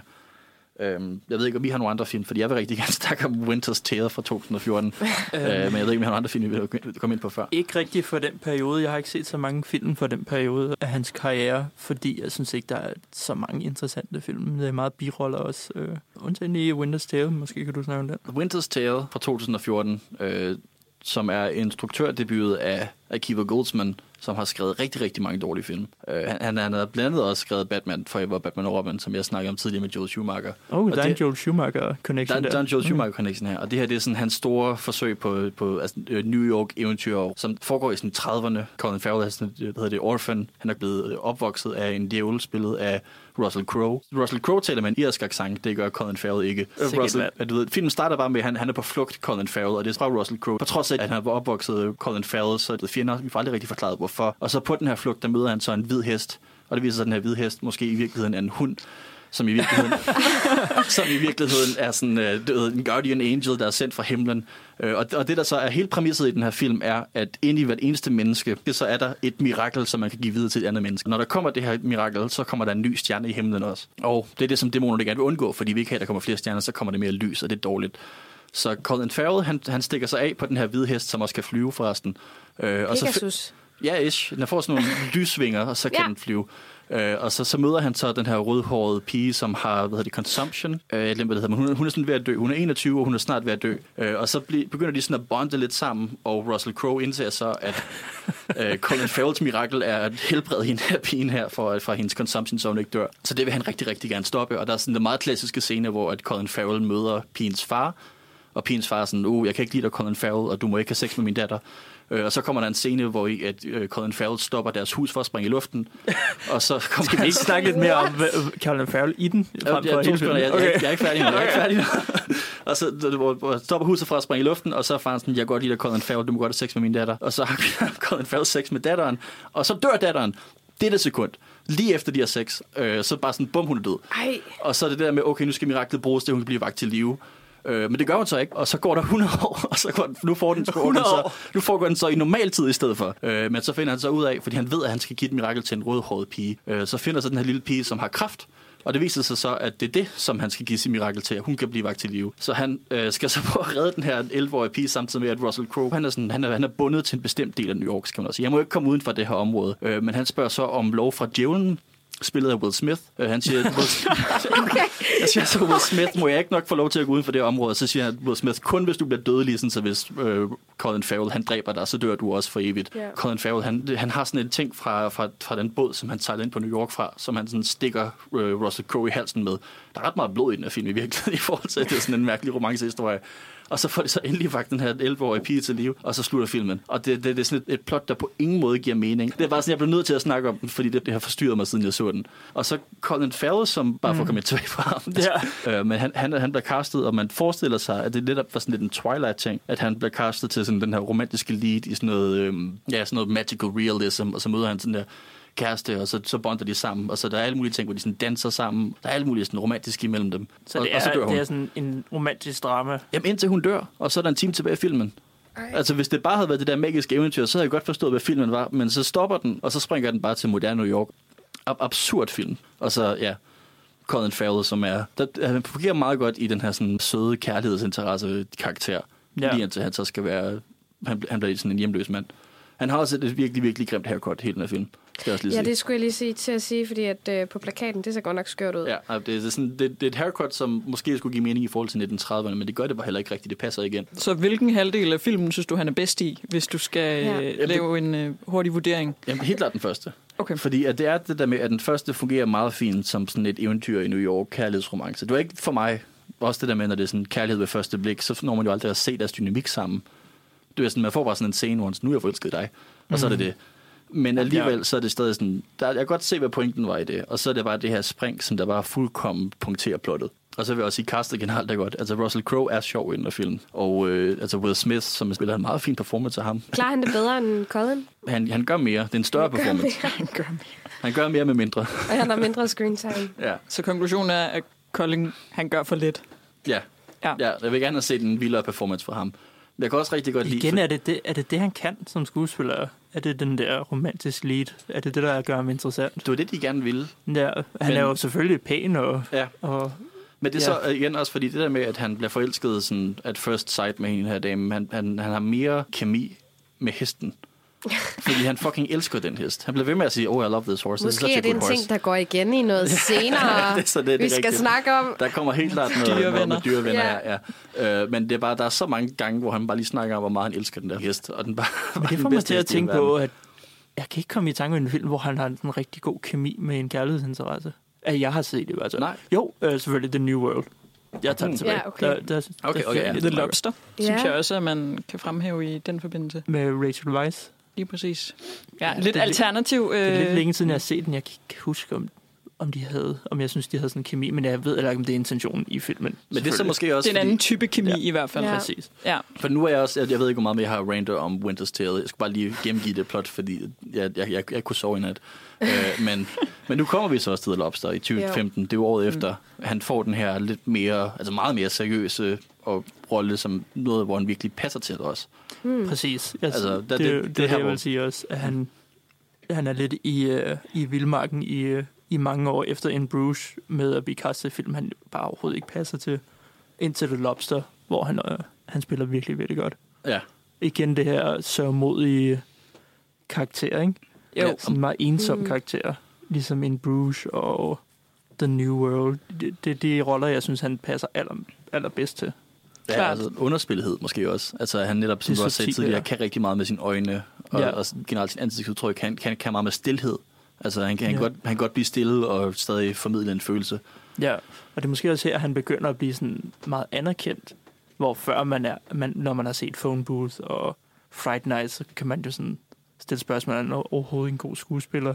Ja. Men jeg synes, øh, det er med de her roller, hvor han får lov til at, at vise noget andet, at han virkelig slår igennem og bliver meget anerkendt. Ja. Som, Det kan øh, være virkelig svært at begribe, at Friday Night er bare fire år inden Ja. The Lobster. Ja. Fordi at han er altså bare virkelig eminent i The Lobster. Det er også der, hvor han får en Golden Globe-nominering, og var klart også kørt i stilling til måske at skulle have en Oscar-nominering det år. Og i kraft af, at han ligesom er en del af græske Jokos Lan... Lanthimos. Det er præcis. Sådan etablerende del af sin karriere, hvor han begynder at lave de her ja. altså, engelsktalende ja. spillefilm, og jo også dukker op igen i The Killing of a Sacred Deer. Mm. Ja, samme instruktør også, som netop også øh, er, ja, får de her lidt tungere, lidt mere seriøse roller.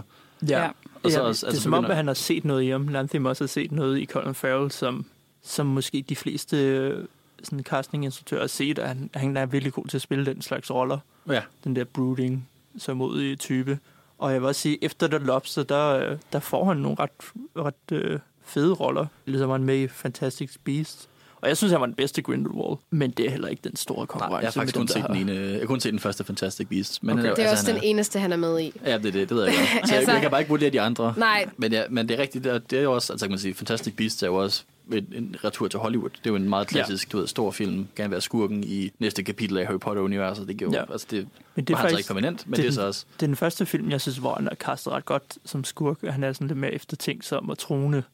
Hvor ja. de andre, der, der, når han er skurk, så er han sådan lidt for fjollet. Sådan ja. Daredevil og Friday Night. Ja, det er rigtigt. Og jeg kan rigtig godt lide ham i Daredevil, vil jeg sige. Men ja. det er så også, jeg kan godt lide den fjollethed.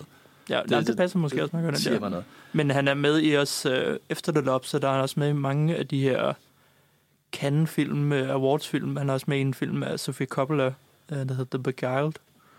Ja. Hvor, uh, hvor han også skulle spille rigtig godt. Jeg har faktisk ikke set den, men den vandt nogle priser i Cannes, så han er begyndt at blive brugt meget mere som sådan seriøs skuespiller. Ja. Nogle mere sådan... Ja, helt klart. Ja. Han dukker jo også op i True Detective, som jo lidt er en serie, der begynder at blive sådan lidt berygtet for at enten genetablere skuespillere, der lidt har været mm. ude på en off-road i løbet af deres karriere, men også sådan etablere nye skuespillers karriere.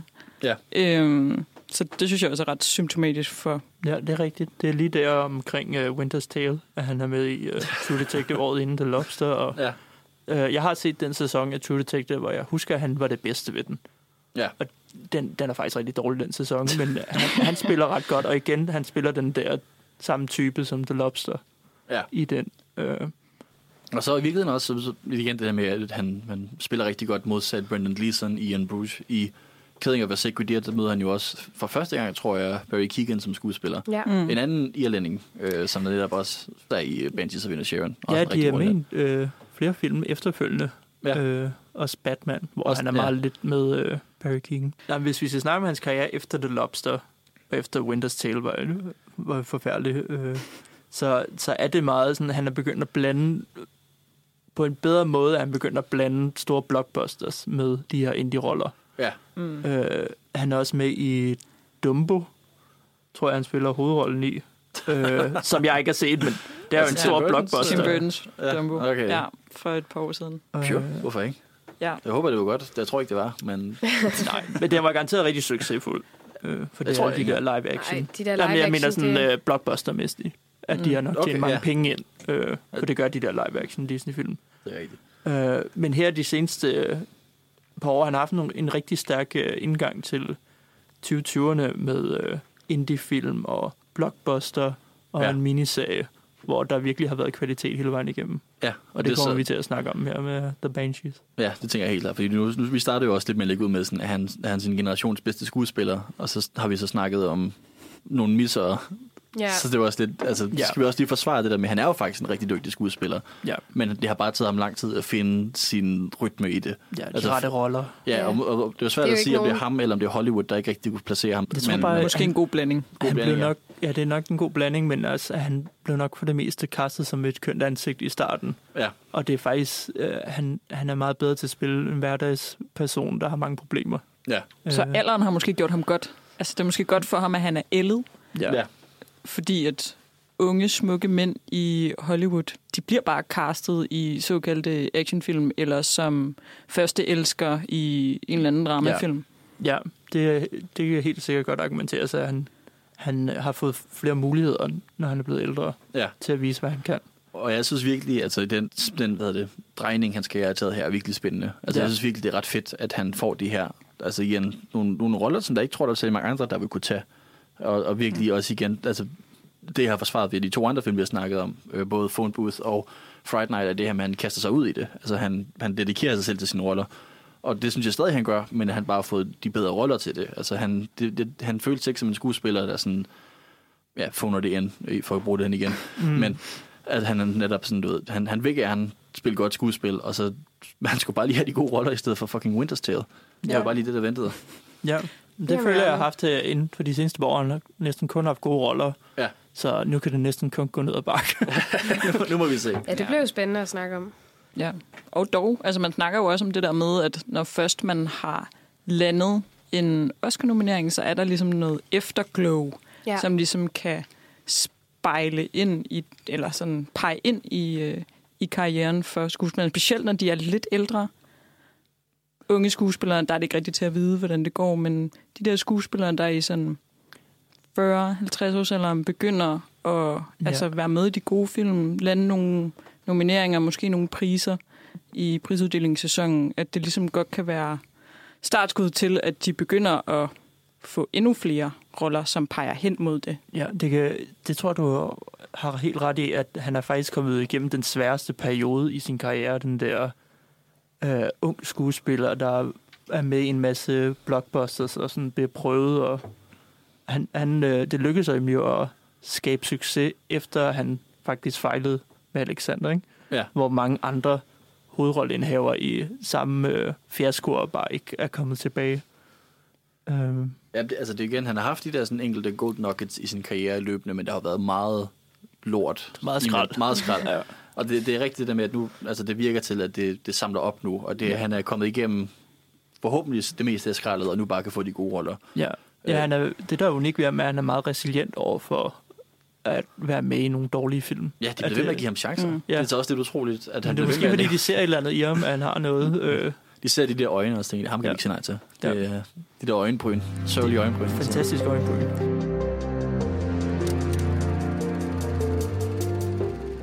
Nu har vi jo snakket en masse om, om nogle, nogle ærgerlige stinker øh, i, i Colin Farrells øh, heldigvis lange karriere.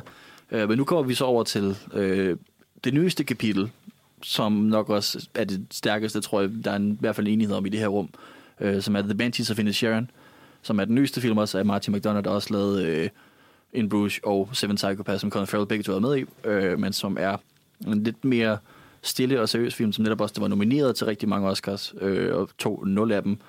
Øh, men fortjent lidt flere end nul måske, vil jeg i hvert fald påstå.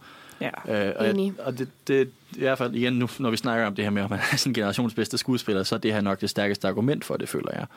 Øh, Jeg ved ikke om, Mathias, har du lyst til at gengive plottet af det? Det vil jeg gerne. Øhm, den foregår i 1923, og den foregår imens den irske borgerkrig er ved at finde sin afslutning i Ja, ja, altså altså 20'erne. Altså den, Den første ved, irske øh, borgerkrig. der- Ja, ja, ja. Øh, så ja, øh, så der, man kan sige, at øh, det er sideløbende med at den irske borgerkrig øh, øh, raser derude af, så udspiller der sig en lille borgerkrig på øen Inisherin imellem to mænd. Den ene spillet af Colin Farrell, og den anden spillet af øh, Brendan Gleeson. Og præmissen er, at de er to bedste venner, og en dag så har Brendan Gleeson bare ikke lyst til at være venner længere. Han siger til Colin Farrells karakter, at, at han bare skal lade ham være i fred, og han er, han er kedelig. Han Ja. vil bare gerne Ja. fokusere på sin musik. ja.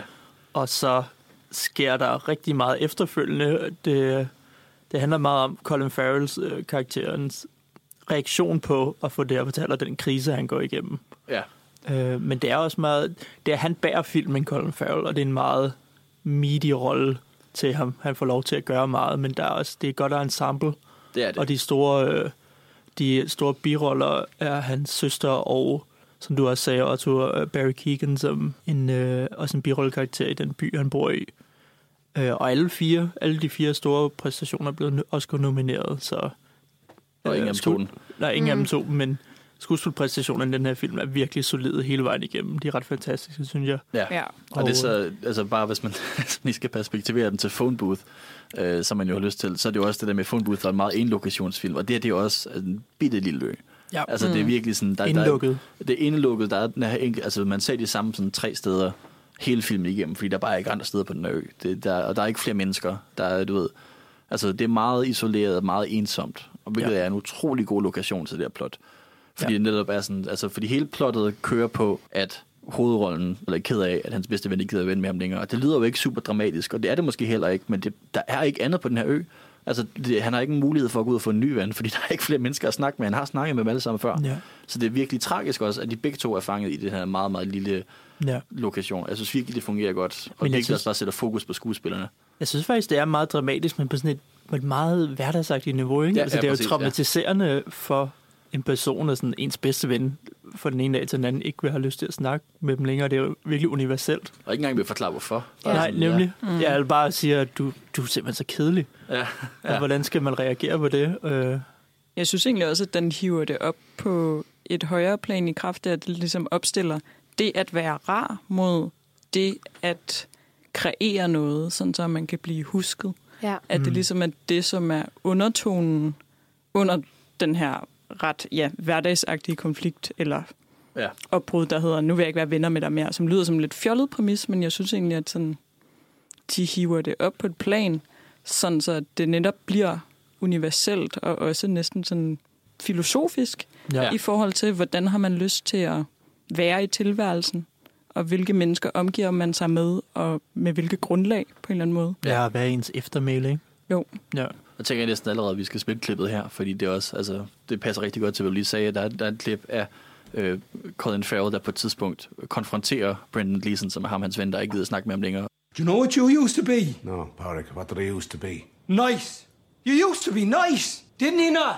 And now, do you know what you are?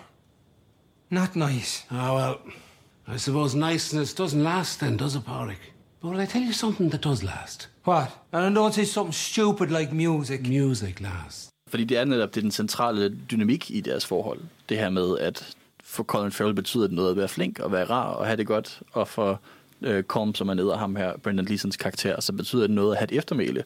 Han, han, han, han går igennem sådan en eksistentiel krise, i virkeligheden, Colm, og hvor det der med, at han bliver konfronteret med, at han på et tidspunkt skal dø, og der ikke rigtig er noget på den her ø, og der ikke er noget, der er ikke noget, der vil huske ham for at være flink, eller for, for at være vinder eller noget, så han beslutter sig for at fokusere på musik. Og det er også der, hvor han bare skærer Colin Farrell ud af sit liv så, så kort og kontant. Ja. Og det er så, så god en dynamik, så, så, altså, så spændende en, en, en meget, meget lille intim sag. Altså virkelig, virkelig godt lavet. Og så også igen, fandens gode skuespiller. Altså det er Ja. virkelig her, hvor Colin Farrell bare træder ind i sådan, okay, han kan noget, som, Ja. ja. altså, Ja, men også bare, at han er virkelig god over for Brendan Gleeson. Øh, det var rigtig, øh, det var god casting at, at, at sætte dem sammen igen fra Ja. In Bruges. Øh, fordi de bare fungerer rigtig godt over for hinanden. De er meget, de er meget forskellige i deres skuespil også. ja. Øh, og sådan statur, og de, de er bare virkelig gode og virkelig komiske sammen. Ja, ja, for det er, det er sådan en, en mørk komedie. Den er underlig sjov. Den er underlig altså, jeg sjov. var i Ja. hvert fald meget overrasket over, at jeg grinte så meget, Ja. og hvor det var meget på tidspunkter, hvor sådan, okay, der sagde I noget, der var sjovt, og det var meningen, men jeg kan ikke helt lure, hvorfor. Ja, ja, ja. Det er klart det bedste manuskript, som Colin Farrell har fået, synes Klart. jeg. Jeg synes, både karakteren og de ting, han får lov til at gøre og sige, det er, det er top notch. Ja, og han ja, lever klart. virkelig op til det, synes jeg. Han gør det skide godt. Og jeg, jeg tænker også meget i det her med, at fordi en del af af det her film er, at hans karakter ikke er særlig klog. Altså det Mm, i bund og grund. Og der er nogle ret sjove momenter med det også i forhold til humor. Der er Barry, Ke- Barry Keegan spiller sådan The Village Idiot nærmest. Han er sådan den dummeste øh, på øen. Men der, er hvad, hvad er det, han siger? Sådan touché, eller et eller. Han siger et eller andet fransk, hvor er det så Colin Farrells karakter, der ikke forstår, hvad fanden han sagde, og så egentlig bliver konfronteret med, måske er jeg dummere end The Village Idiot. Og, og det, jeg synes, det, altså, det er sjældent, man ser alvorlige, øh, nuancerede karakterer, som er dumme. Altså, jeg tror også, det er svært at spille dum og nuanceret, fordi dum mm. er bare sådan en... Altså, det er en overfladisk ting på en eller anden måde. Det bliver i hvert fald ofte portrætteret som, man kan selvfølgelig godt have mange nuancer som en dum person, men det er bare i Hollywood, så hvis man er nuanceret, så er det jo ofte sådan en nuanceret karakter, så er det ofte sådan ham den kloge, men han er lidt ked af det, eller et eller andet. Her er han bare sådan, han, han vil bare gerne have det godt, han vil bare gerne være venlig, og han vil bare gerne, du ved, han, han behøver ikke at tænke på mere end, nu joker vi om det der med, at i, i Winter's Tale, han forelsket i en hest, det der med, han, han elsker sin dyr i den her film, og det er nok for ham, mm. det er nok for ham at, at sidde og diskutere, ja. hvad han finder i sin hests lort den dag. Der, der, altså det, at der er så mange nuancer i den karakter, som i bund og grund er så simpel, synes jeg er utroligt Ja. vel, Men han er, jo, han er simpel i, at han er, han er meget uvidende, men han får virkelig lov til igennem hele filmen med den præmis, der får han lov til at gennemgå en udvikling, Ja. hvor han gennemgår mange forskellige følelser. Mm. Øh, Ja. og det synes jeg, og det, men det er meget subtilt, hans ændringer i adfærden. Ja, ja helt Hvor klart. mm. andre film, der vil det være meget mere sådan overdreven, hvordan hans karakter ændrer sig. Her er det meget, meget stille. Øh, og han ender jo så et helt andet sted, end der, hvor han startede. Og han tager meget mere sådan... Øh, han får meget mere agens i løbet af, af filmen. Ja. Ja. Overfor øh, for hans tidligere ven. Men øh, noget af det, jeg synes, der også går igennem i alle Colin Farrells bedste roller, det er det der med, at der er et element af drama og humor, som bliver rigtig fint sammenfiltret, også i The Lobster, mm. hvor der er den der absurde humor, og han, han er bare god til at sådan spille det. Jeg ved faktisk ikke helt, hvad det er, der, der virker så godt ved ham. Måske er han bare god til sådan stillhed øh, og kropsmæssigt at, at spille den der absurde humor, som Ja. opstår i The Lobster og Banshees og In Bruges. Ja, det kan jeg godt se, ja. Ja.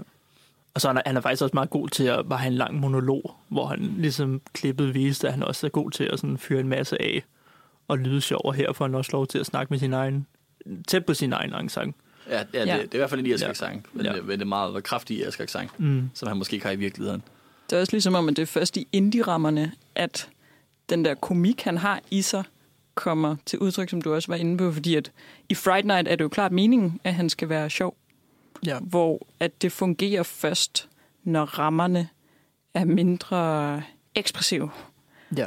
Og jeg synes også, det er det, der er så rørende ved hans præstation. Det er den der sammenfiltring af sådan en lille forvirret lam, man har lyst til at kramme, som også gennemgår den her udvikling, men hvor man så sidder og griner på et tidspunkt, hvor man ikke troede, man skulle grine. Ja, Det er virkelig rigtigt. det er en meget tragisk udvikling. Jeg Ja. synes, at det er virkelig en virkelig, virkelig fin performance, og hans sådan, sensitivitet, øh, og det her med, at han ikke siger særlig meget, men man er i stand til at sætte sig i hans sted, øh, fordi der er mange ting i verden, der er svært at begribe. Øh, og måske har mange øh, oplevet det her med at miste en ven, og ikke rigtig kunne forstå eller vide, hvordan man skal agere i situationen. Øh, og det føler jeg, at han er virkelig god til at udtrykke de følelser, altså sådan øh, på en eller anden måde hen over skærmen. Jeg er helt ked af, at vi ikke har klippet med, hvor det er, at Brendan Gleeson han danser med hans hund. Øh, og så kommer, så kommer Colin Farrell ind, og så siger han, øh, it takes two to tango, eller sådan et eller andet. Og så, øh, så siger øh, Gleeson, I don't want to tango. Og så siger han, but you just danced with your dog. Ikke? Og det er så godt. Altså Ja. sådan, at den der underspillede humor, der dukker op midt i seriøsiteten. Fordi vi har jo slet ikke sagt, hvad det er, at øh, Brendan Gleeson han gør, hvis det er, at Colin Farrells karakter opsøger ham. Jeg tænker, at fordi det er så ny en film, så skal vi også lige, bare lige sige, at det er måske en spoiler. Måske. fordi Ja, det er klart en spoiler, det, tænker jeg. Men det er også en svær ting, fordi netop, altså jeg tror godt, det kommer an på, hvor hardcore man er omkring spoilers. Der er nogen, der virkelig ikke kan fordrage Ja. det. Ej, jeg Ja. synes, det var ærgerligt at afsløre. Synes du? Det, det synes jeg. Jeg, jeg. jeg synes faktisk, at det var... Jeg var faktisk lidt overrasket over, hvor langt de gik Ja. med det. Ja, ja, Jeg tror ja. måske også, kan man ikke bare øh, opsummere det som, at Colin han tager det at afslutte et venskab til sådan ekstreme højder. Jo, Jo, jo, ja. jo det er rigtig Meget godt. drastisk Meget drastisk. Ja, og det, ja, det er virkelig sådan, ja, det er en rigtig god måde. Igen, nu kommer jeg til at perspektivere til phone booth, men det der med, at... Sorry. Lad være med det. Og det gør jeg alligevel. Uh, det der med at optrappe et meget simpelt plot, det gør den virkelig godt. Det her med, sådan, altså, der, der er ikke så meget i... Altså, så mange virkemidler, men den tager det, den har, og så siger den, nu er vi altså skridtet videre, og det, det fungerer rigtig godt i filmen, fordi det bare føles meget intenst. Igen, Ja. det er en meget, meget lille film med meget små stakes. Det er, meget, det er ikke sådan verdens undergang. Det, det, er jo- det er jo en sjov ting i den her film. Vi kommer også ind på den irske borgerkrig, men det er jo fordi, de foregår på den her ø lige ved siden af kysten af Irland, og de kan bare sådan, nogle gange kan de bare se folk, der skyder kanoner og det ene og det andet. Og så står de og snakker sådan, når den her krig er ikke snart overstået. Og krigen er ikke det, det handler om. Krigen er der bare ved siden af. Altså, det handler om de her meget, meget små Er det rigtigt? Jeg føler ellers, at hele handlingen er er en Ja, ja. metafor for den irske borgerkrig, ikke også? Og det her med, at Men det er ikke, hvad men det er var ikke meningen? Ja, Ja, og hvorfor, hvorfor kæmper vi mod hinanden, når vi i det hele taget altså sådan, ikke har noget imod hinanden? Ja. Øh, Ja, fordi okay, det er så, jeg, jeg vidste ikke så meget om den irske borgerkrig, i hvert fald den første, da jeg så den her film. Jeg læste op på det bagefter. Ja. Fordi det er det her med, at øh, Irland havde kæmpet for frihed fra England, og så har der været en kontrakt, en aftale, hvor England gav dem nogle rettigheder, og så blev Irland selv splittet i to lejre, hvor den ene var sådan, vi skal være fuldkommen fri fra England, og den anden var sådan, jeg synes faktisk, det er okay, at vi har nogen, et, et forhold til England stadig. Og det er så der, hvor den her konflikt opstår mellem de to. Som er det her, sådan, du ved, folk, der tidligere var venner, der så Ja. lige pludselig bliver fjender og begynder at skyde hinanden, og ikke rigtig kommer tilbage til at være kammerater på den måde, de var. Mm. Så det er jo helt klart også det, som filmen er et metafor for. De her to Helt personer, klart. der har elsket hinanden, men så lige pludselig bare bliver splittet. Ja. Ja. Øhm, Men jeg tænker også det klart, at den kan altså sådan stå fint, uden at man lægger det metaforiske lag Ja, ja. Ja, ja, det er en god film i sig selv. Ja. Det er det, der gør den rigtig god, synes jeg. Det er, at den, den har virkelig mange forskellige lag. Ja. Den kan ses som metafor, men det kan også ses bare som et karakterdrevet drama og komedie. Ja. Det, det synes virkelig er noget tilfredsstillende. Og så skuespillet, synes jeg var virkelig, virkelig godt. Ja. Ja. Jeg skal også lige give endnu et shout-out til Barry Keegan, og så Carrie Condon, som spiller Ja, øh, så med Colin Farrells øh, Carrie søster. Condon var virkelig god. Hun vandt også. BAFTA for den, og det sørger mig godt, at hun får lidt anerkendelse, fordi ja. Ja. jeg synes godt nok, sikke en performance. Ja, hun, er, hun er Wow. virkelig god. Og det er så også, fordi det er Colin Farrells ikke lige så dumme søster. Hun er sådan ret klog og Ja. ja. læst. Og Hun er, hun er klogere end begge to. Ja, hun er den Ja. klogeste Altså, på nærmest. Ja, så, og, og det er også det, Ja. hun siger med, at, altså, fordi der er det der kæmpe store drama på, på den her ø inde i Sharon, og hun er bare sådan, alle mænd på den her ø er fucking kedelige. Altså, Ja. der sker ikke en skid, og det, altså, det, det, er så hende, som tydeligvis ikke går op i det her drama på en eller anden måde. Hun, hun, hun er ude forståelsen i, at der er andre ting, der er mere vigtige end det her. Ja. Ja. Og det er også en rigtig god vinkel at have i den her film, det der med, altså det er ikke det, filmen handler om. Filmen handler om dramaet, men bare det her med den her karakter, der er bare sådan, men hvorfor fanden kan vi ikke bare komme videre? Hvorfor er det, vi ikke bare kan lave noget andet og være ved, Ja. mere voksne omkring det her? Og virkelig, ja, god performance. Også Barry Keegan, æder med nogen. Altså, jeg var lige ved at græde på et tidspunkt, men han, altså virkelig, virkelig god. Ja, han Ja, er, fint. han er virkelig imponerende. Ja, Jeg synes også, at altså, måske filmens bedste scene er mellem de to. ja. Da, jeg ved ikke, om man spoiler. Nej, men i hvert fald, ja, Barry Keegan og Carrie Condon sammen. Jeg ved Lige ikke, hvad præcis. ting, du snakker om. Ja. Nå ja, ja den Som- scene. Ja. ja. Den er Ja. rigtig god. Der blev jeg i hvert fald meget rørt. Der var jeg skulle lige ved at fælde en tår. Ja, det, det er også der, hvor jeg var lige ved at græde Ja. over Barry Keegan. ja. Og det er bare, ja, altså virkelig, virkelig smuk en film. Og jeg synes også næsten, vi skal snakke om Oscars. Og det er ikke fordi, at man skal øh, trække ned på, om, om Brendan Fraser var tjent den eller ej. Men det er bare, jeg, jeg havde været tilfreds, hvis samtlige fire skuespillere, vi har snakket om her, havde to, to Oscar hjem. Det kunne selvfølgelig ikke både have været Ja. Brendan Gleeson og, og Barry Keegan, for de er nomineret til den samme, men du ved, hvis de kunne få den begge to, så er det også meget hyggeligt. De kunne dele den, splitte den i to. Men, men altså, jeg synes virkelig, Colin Farrell, han, han giver den her utrolig subtile og præcise og nuancerede performance på en måde, som jeg ikke tror, nogen andre kunne have gjort. Jeg kan ikke forestille mig, hvem der ellers skulle have spillet den rolle. Jeg tror også, i forhold til, at Marty McDonough og Colin Farrell har det forhold, de har venskab og sådan noget, at den næsten må være skrevet til ham. Det var bare været sådan, det er ham, jeg skal have til den her karakter, ja. fordi Ja. det føles ja. så perfekt tilegnet, hvad han er som skuespiller. Det er virkelig alt, hvad han er god til. Det er det, han får lov til at gøre i den film, Ja. føler jeg. ja, det kommer til at være meget svært at leve op til Ja. i hans øh, forhåbentlig lange karriere. Det bliver spændende at se, hvad han, øh, han skal som det næste. Nu ved vi jo, at øh, efter Batman, der kommer en, en miniseries. Ja. Ja. Men det bliver spændende med hans performance i forhold til uh, The Penguin, fordi at Ja. den, vi- jeg vidste ikke engang, han var med i Batman, før at vi skulle lave det her program, fordi at det ligner ikke ham. Ja. Mm. Han er så øh, pakket ind i den her karakter, og det synes jeg også er ret fedt, at han så er i stand til at play it off. Hvor jeg tror, han minder meget mere om den her irske person, eller sådan den der ømhed, den gemmer sig i ham, tror jeg. Ja. Sådan bare Ja. sådan en person i det hele taget. Jeg tror, det er derfor, at han tidligere har haft svært ved at kunne se sig selv i karakteren. Han har bare taget de roller, han kunne få, ikke? Ja. Ja. Øh, og så har han ikke kunne se sig selv i det, og så er han blevet tabt i at skulle lære en accent, eller skulle være et sexsymbol i et vampyrfilm, eller et eller andet, ikke? Ja. Hvor at han får meget mere rummelighed i de her sådan lidt mindre kompakte karakterer. Ja. Han giver dem virkelig noget, noget, noget personlighed, øh, mm. Ja. som man ikke ser ellers i hans andre lidt mere vilde karakterer måske. Jeg, jeg tænker også meget på, hvad du snakker om med, med The Penguin her, det her med, at som, den måde, han forsvinder i den rolle, er altså også ret fascinerende. Ja. Fordi ofte, når man ser sådan folk, der har... Han, han har rigtig meget øh, prosthetics, han har rigtig meget Ja. latex i ansigtet, der transformerer hans ansigt. Og for eksempel, når Gary Oldman skal spille Winston Churchill, så kan man stadig godt Ja. se, det Gary Oldman. Der er lige lidt Gary Oldman tilbage. Ja. Det gør de ofte sådan lige, man skal lige beholde skuespillerne. Ja. Og der er virkelig ikke noget ego i hans portrayal af The Penguin, fordi han er helt væk. Der er ikke noget Colin... Altså måske i øjnene, men ellers så er Colin Farrell helt væk fra den Ja. her rolle. Og han, han, jeg så et interview, hvor han snakkede om, hvor befriende det var, det her med, at han var en helt anden person, og han havde en anden accent, han havde en anden måde at gå på, han havde de her kæmpe store, altså det ændrede også hans kropstype, så han blev lidt mere kraftig, og, altså både tykkere, men også mere bredskuldret, og så samtidig får det et helt andet ansigt, og han synes, det var rigtig rart at være en helt anden karakter. Og jeg føler virkelig, at han er sådan en rigtig god character actor. Altså, han, han er blevet castet meget som sådan en Hvad hedder det her? filmstjerne. Film, Leading man i sådan jeg, jeg, jeg, jeg, jeg, jeg, tænker meget også, altså sådan, de, de prøvede at gøre ham til en filmstjerne, fordi filmstjerne det er sådan noget, hvor man for eksempel, så kaster man Arnold Schwarzenegger, så forventer man jo ikke, at han spiller en rolle, så forventer man, det er Arnold Schwarzenegger. Ja. Ja, Og det er det samme med Colin. Farrell, hvor det er bare sådan, kommer, kommer ved at Colin Farrell, men det er ikke det, han var god til. I virkeligheden så er han god til at tage specifikke roller, og så kaste sig ud i det, og så virkelig være det, føler jeg. Og håber jeg også. Jeg vil rigtig gerne se mere af det. Og det er også derfor, jeg glæder mig meget til den her The Penguin-serie. Mm. Altså, fordi det var, en, det var en relativt lille rolle i The Batman, men nu får han sin egen serie Ja. af ni episoder. Jeg håber virkelig også, at man kan give den karakter en masse nuancer, fordi den kommer til at handle om ham. Ja. Og han, han netop, han, hans, hans karakter er jo baseret på det her med, han føler sig lidt småt og glemt i den her verden, og i det ene og det andet. Det er sådan en ting, der er lidt etableret i The Batman. Så jeg føler også godt, at man virkelig kan sige, okay, han er en gangsterboss med selvværdsproblemer. Hvad betyder det? Ja. Mm. Lidt Sopranos-agtigt, men altså, så, du Ja, ved, det, det er uddybet der. Ja. Uh, jeg har det ikke på samme måde. Jeg, jeg, jeg føler ikke, at jeg har behov for at få uddybet den præstation af Colin Farrell. Det er ikke det, der interesserer mig Colin Farrell. nej. Uh, og jeg, jeg synes, det virkede i The Batman, fordi det var sådan en one-off sjov tilgang til den karakter, men jeg ved ikke, altså jeg vil hellere se ham, øh, som han virkelig ser ud i en rolle, hvor man kan se hele Colin Farrell. Men øh, øh, det, fede, det der også er sigende ved The Penguin, det er, det eneste, hvor, det eneste, der bliver bibeholdt af hans udseende, det er hans øjenbryn og hans øjne.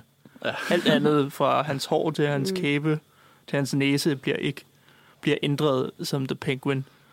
Og det er jo hans store, øh, hans store force som skuespiller, det er, at han har de der meget ekspres- ekspressive øjenbryn og, og øjne, Ja. som stadig giver noget til en præstation, at han ikke bare bliver helt glemt væk i et øh, øh, prosthetic.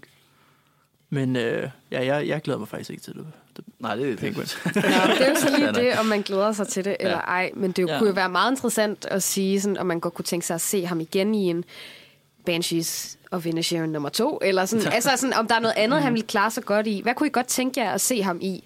Sådan, efter at vi har været igennem tingene i dag. Hvad tror I, at han vil klare sig super godt som?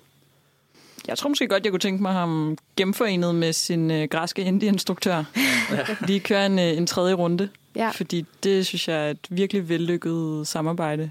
Og Vi kunne godt lave en lille også... trilogi sammen. Lige præcis, og smide Barry Keegan ind igen også. Ja, Ja, Måske også Brendan Gleeson eller Kerry Condon. Bare alle irlændingerne herinde. det er præcis. bare kaste dem ind i noget irsk drama. Ja.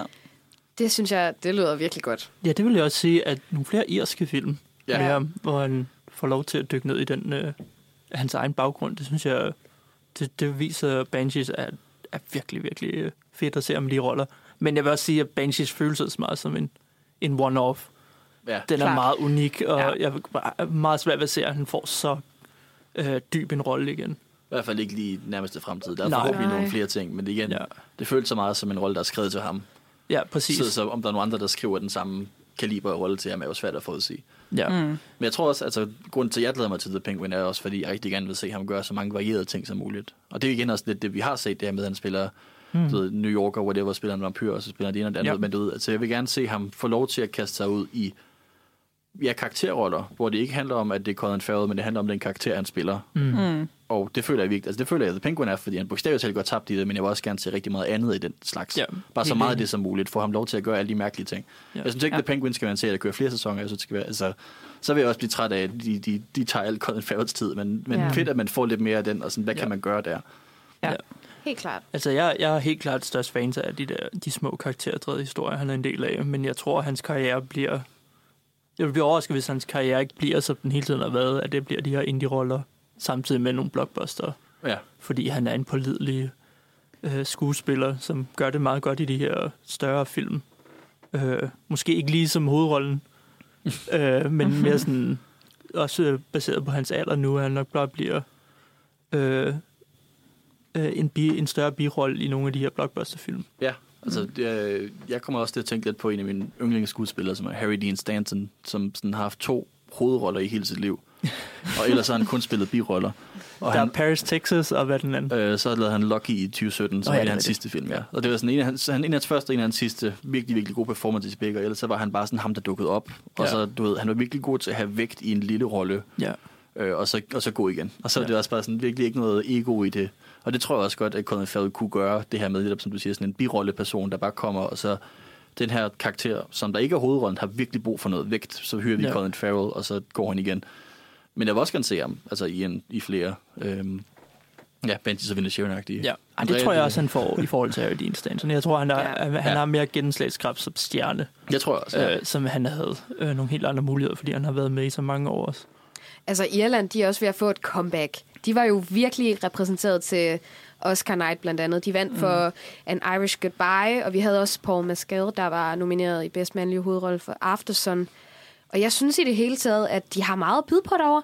Der er altså sket en masse ting, som jeg i hvert fald ikke var klar over øh, øh, som sådan, eller jeg har ikke gået særlig meget op i, hvad der foregik derovre.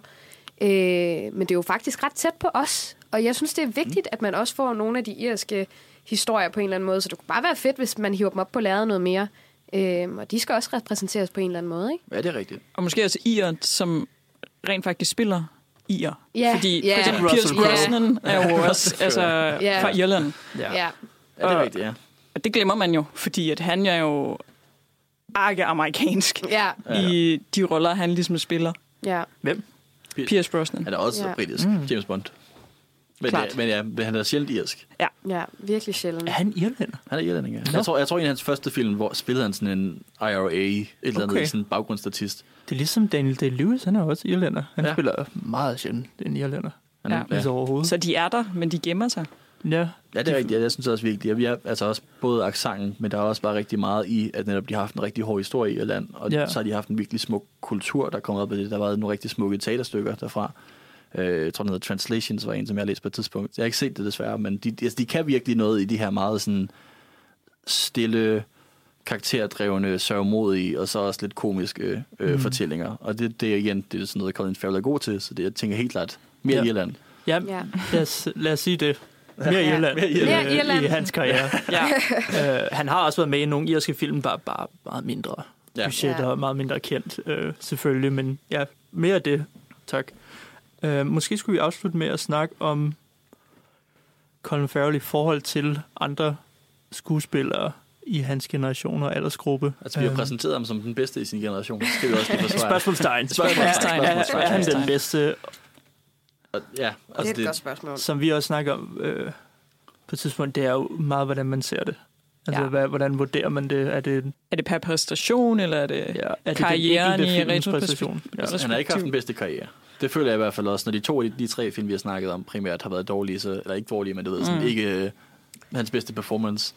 Så, så, så kan vi jo ikke sige, stå og sige, at han har den bedste karriere. Men jeg føler helt klart, at den har en, en god vægt i, i, i sin realisme. Jeg ved ikke, om man skal Ja. forklare det, men Ja. ved, Måske skulle I nævne nogle af dem, han sådan har kæmpet om roller med øh, i sin generation. Der er Joaquin Phoenix Ja. Jeg slog og også lige Ryan nogen op. Gosling. Paul Rudd, Matthew McConaughey. Jeg ved ikke, om de er ældre. Øh, Ja, han er ikke lidt for gammel, Matthew måske. McConaughey, til at høre med i den. Øh, Jeg synes bare, han er Generation. sød. I like him a lot. Øh, det er også bare mig. Jeg ved Ja. ja. ikke, jeg Ja. synes, det er lidt svært sådan lige i den aldersgruppe øh, at finde. Josh Hartnett, Ja, Heath Ledger, som han jo erstattede i det, Dr. Parnassus. Um, Ja. Jake Gyllenhaal. Jake Gyllenhaal, ja. ja. der er Det- nogle gode skuespillere. Ja, Der er nogle ret gode er skuespillere, synes jeg. Keanu Reeves? Øhm, Tror ældre end man tror. Ja, er rigtigt. han er jo i 50'erne. Men jeg synes, Ja, ej, uha. det er lidt en svær... Øh, 50. Nå. Men det er så også, altså fordi, igen, nu, altså, kommer jeg, jeg ved ikke, hvorfor jeg lige pludselig skal til at perspektivere ham til Harry Dean Stanton, men hans karriere blev også bare bedre med tiden. Altså, han Mm. startede jo som sådan 40-årig Mm. med, med sin første birolle og gjorde alt muligt andet før. Og jeg tror virkelig også, at der er en god karriere i fremtiden for Colin Farrell. mm, Så man Klart. kan måske være flabet og sige, at han er ikke den bedste skuespiller endnu. Men Nej. der er en potentiale for, at han virkelig kan... Altså hvis han får mere af de her roller, og får mere af sådan... ja. Ja, altså... Jeg vil sige, måske også Joaquin Phoenix og, og Ryan Gosling, altså, de kan også godt lide at spille en karakter, men ellers er der ja. også mange af dem, der er sådan noget skuespillere, hvor man, man ser dem, fordi det, du ved, Jake Gyllenhaal eller et eller andet. Altså det der med at få lov til at bare være en karakterskuespiller, der går op i en rolle, ja. og så forsvinder i den. Det synes jeg er fedt. Jeg tror, Ja. at sådan, Colin Farrell, han er ikke den bedste skuespiller. Altså sådan, øh, selve kunsten skuespil, synes jeg, er den generation. Der synes jeg, sådan en som Heath Ledger havde et større, øh, en større karisma og en større troværdighed, i, når han forsvandt ind i roller. Men jeg tror, som du også siger, Colin Farrell kan jo få en virkelig lang karriere, hvor han bare bliver ved med at være med i gode film. Al Pacino kaldte ham, at han var sådan den bedste ja. skuespiller i hans generation, og det sagde Al Pacino tilbage i 2003. Ja, baseret på hvad? Ja, På, baseret på Phone Booth og The Ja. Recruit og Ja. SWAT. Og, Sort, ja. så, Minority Report. ja, og det er 20 år siden nu, så han har jo gjort det meget godt. Ja. Ja. Øh, han er jo ikke forsvundet med tiden. Han er jo Nej. bare blevet mere relevant, så på den måde synes jeg egentlig... Hans karriere kan overleve Winter's Tale, så kan han jo godt... Han kan, han gør en masse. Så kan han klare hvad som helst. Ja, det er det. Ja. Ja. du kan det da. Lad os håbe, at han bliver ligesom vin bedre med tiden. Ja. Ikke? Nå, det er også. Ja, Ja. ja, jeg ved det ikke lige.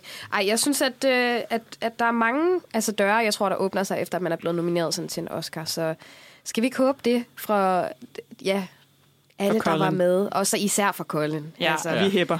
Der er så meget potentiale gemt i ham. Det, det er det det ser vi virkelig. i hvert fald i Banshees af Vimmermand. Så. Jeg tror ikke, det er, at hans øh, karriere vil ændre sig at være nomineret til en Oscar. Men Han vil helt klart få nogle andre tilbud lige Ja. nu, ikke? Ja. Og så må vi se, om det Ikke så mange sig. blockbuster, øh, tror jeg. Jeg tror, det bliver noget... Eller det ved jeg ikke, det kan også godt være. Øh, det bliver noget, der har noget ark. Altså Ja. sådan nogle Mm. karakterer, der vil noget, tror jeg. Klart. Nu har han vist, hvad han kan, og nu kan han godt få lidt mere altså sådan, at gøre godt med. Ja, Ikke? Så Jo. Colin er tilbage. ja, tilbage. Ja. lige præcis. Der var den, ja. Mm. Øh, men jeg tænker, at vi runder lidt af her, og så vil jeg gerne sige øh, tak til jer. Det var rigtig hyggeligt i studiet. Selv tak. Jamen, selv tak. En god snak om, om en lidt glemt skuespiller, Colin Farrell, som ikke fortjener at være glemt, på trods af Winter's Tale. Øh, jamen, vi kommer fra filmmagasinet Nosferatu. Øh, vi laver radio øh, hver torsdag 15-17. Det udkommer så på podcast bagefter. Man kan lytte os til på Spotify og iTunes, det ene eller andet, hvor man har lyst til. Øh, vi har en hjemmeside, der hedder nosferadio.dk, hvor man kan læse vores øh, skriftlige anmeldelser af alt det nye. Øh, og det synes jeg, man skal gøre, fordi vi, vi skriver godt, synes jeg selv, hvis du selv skal sige det. øh, og, ja, og så holder vi også øh, quiz på Studenterhuset her øh, sidste mandag hver måned. Øh, det gør vi også den her måned, kan jeg sige. Øh, stort set uanset, hvornår man lytter til den forhåbentlig. Øh, så, så kommer vi med på quizzen på Studenterhuset der. Tak for i dag.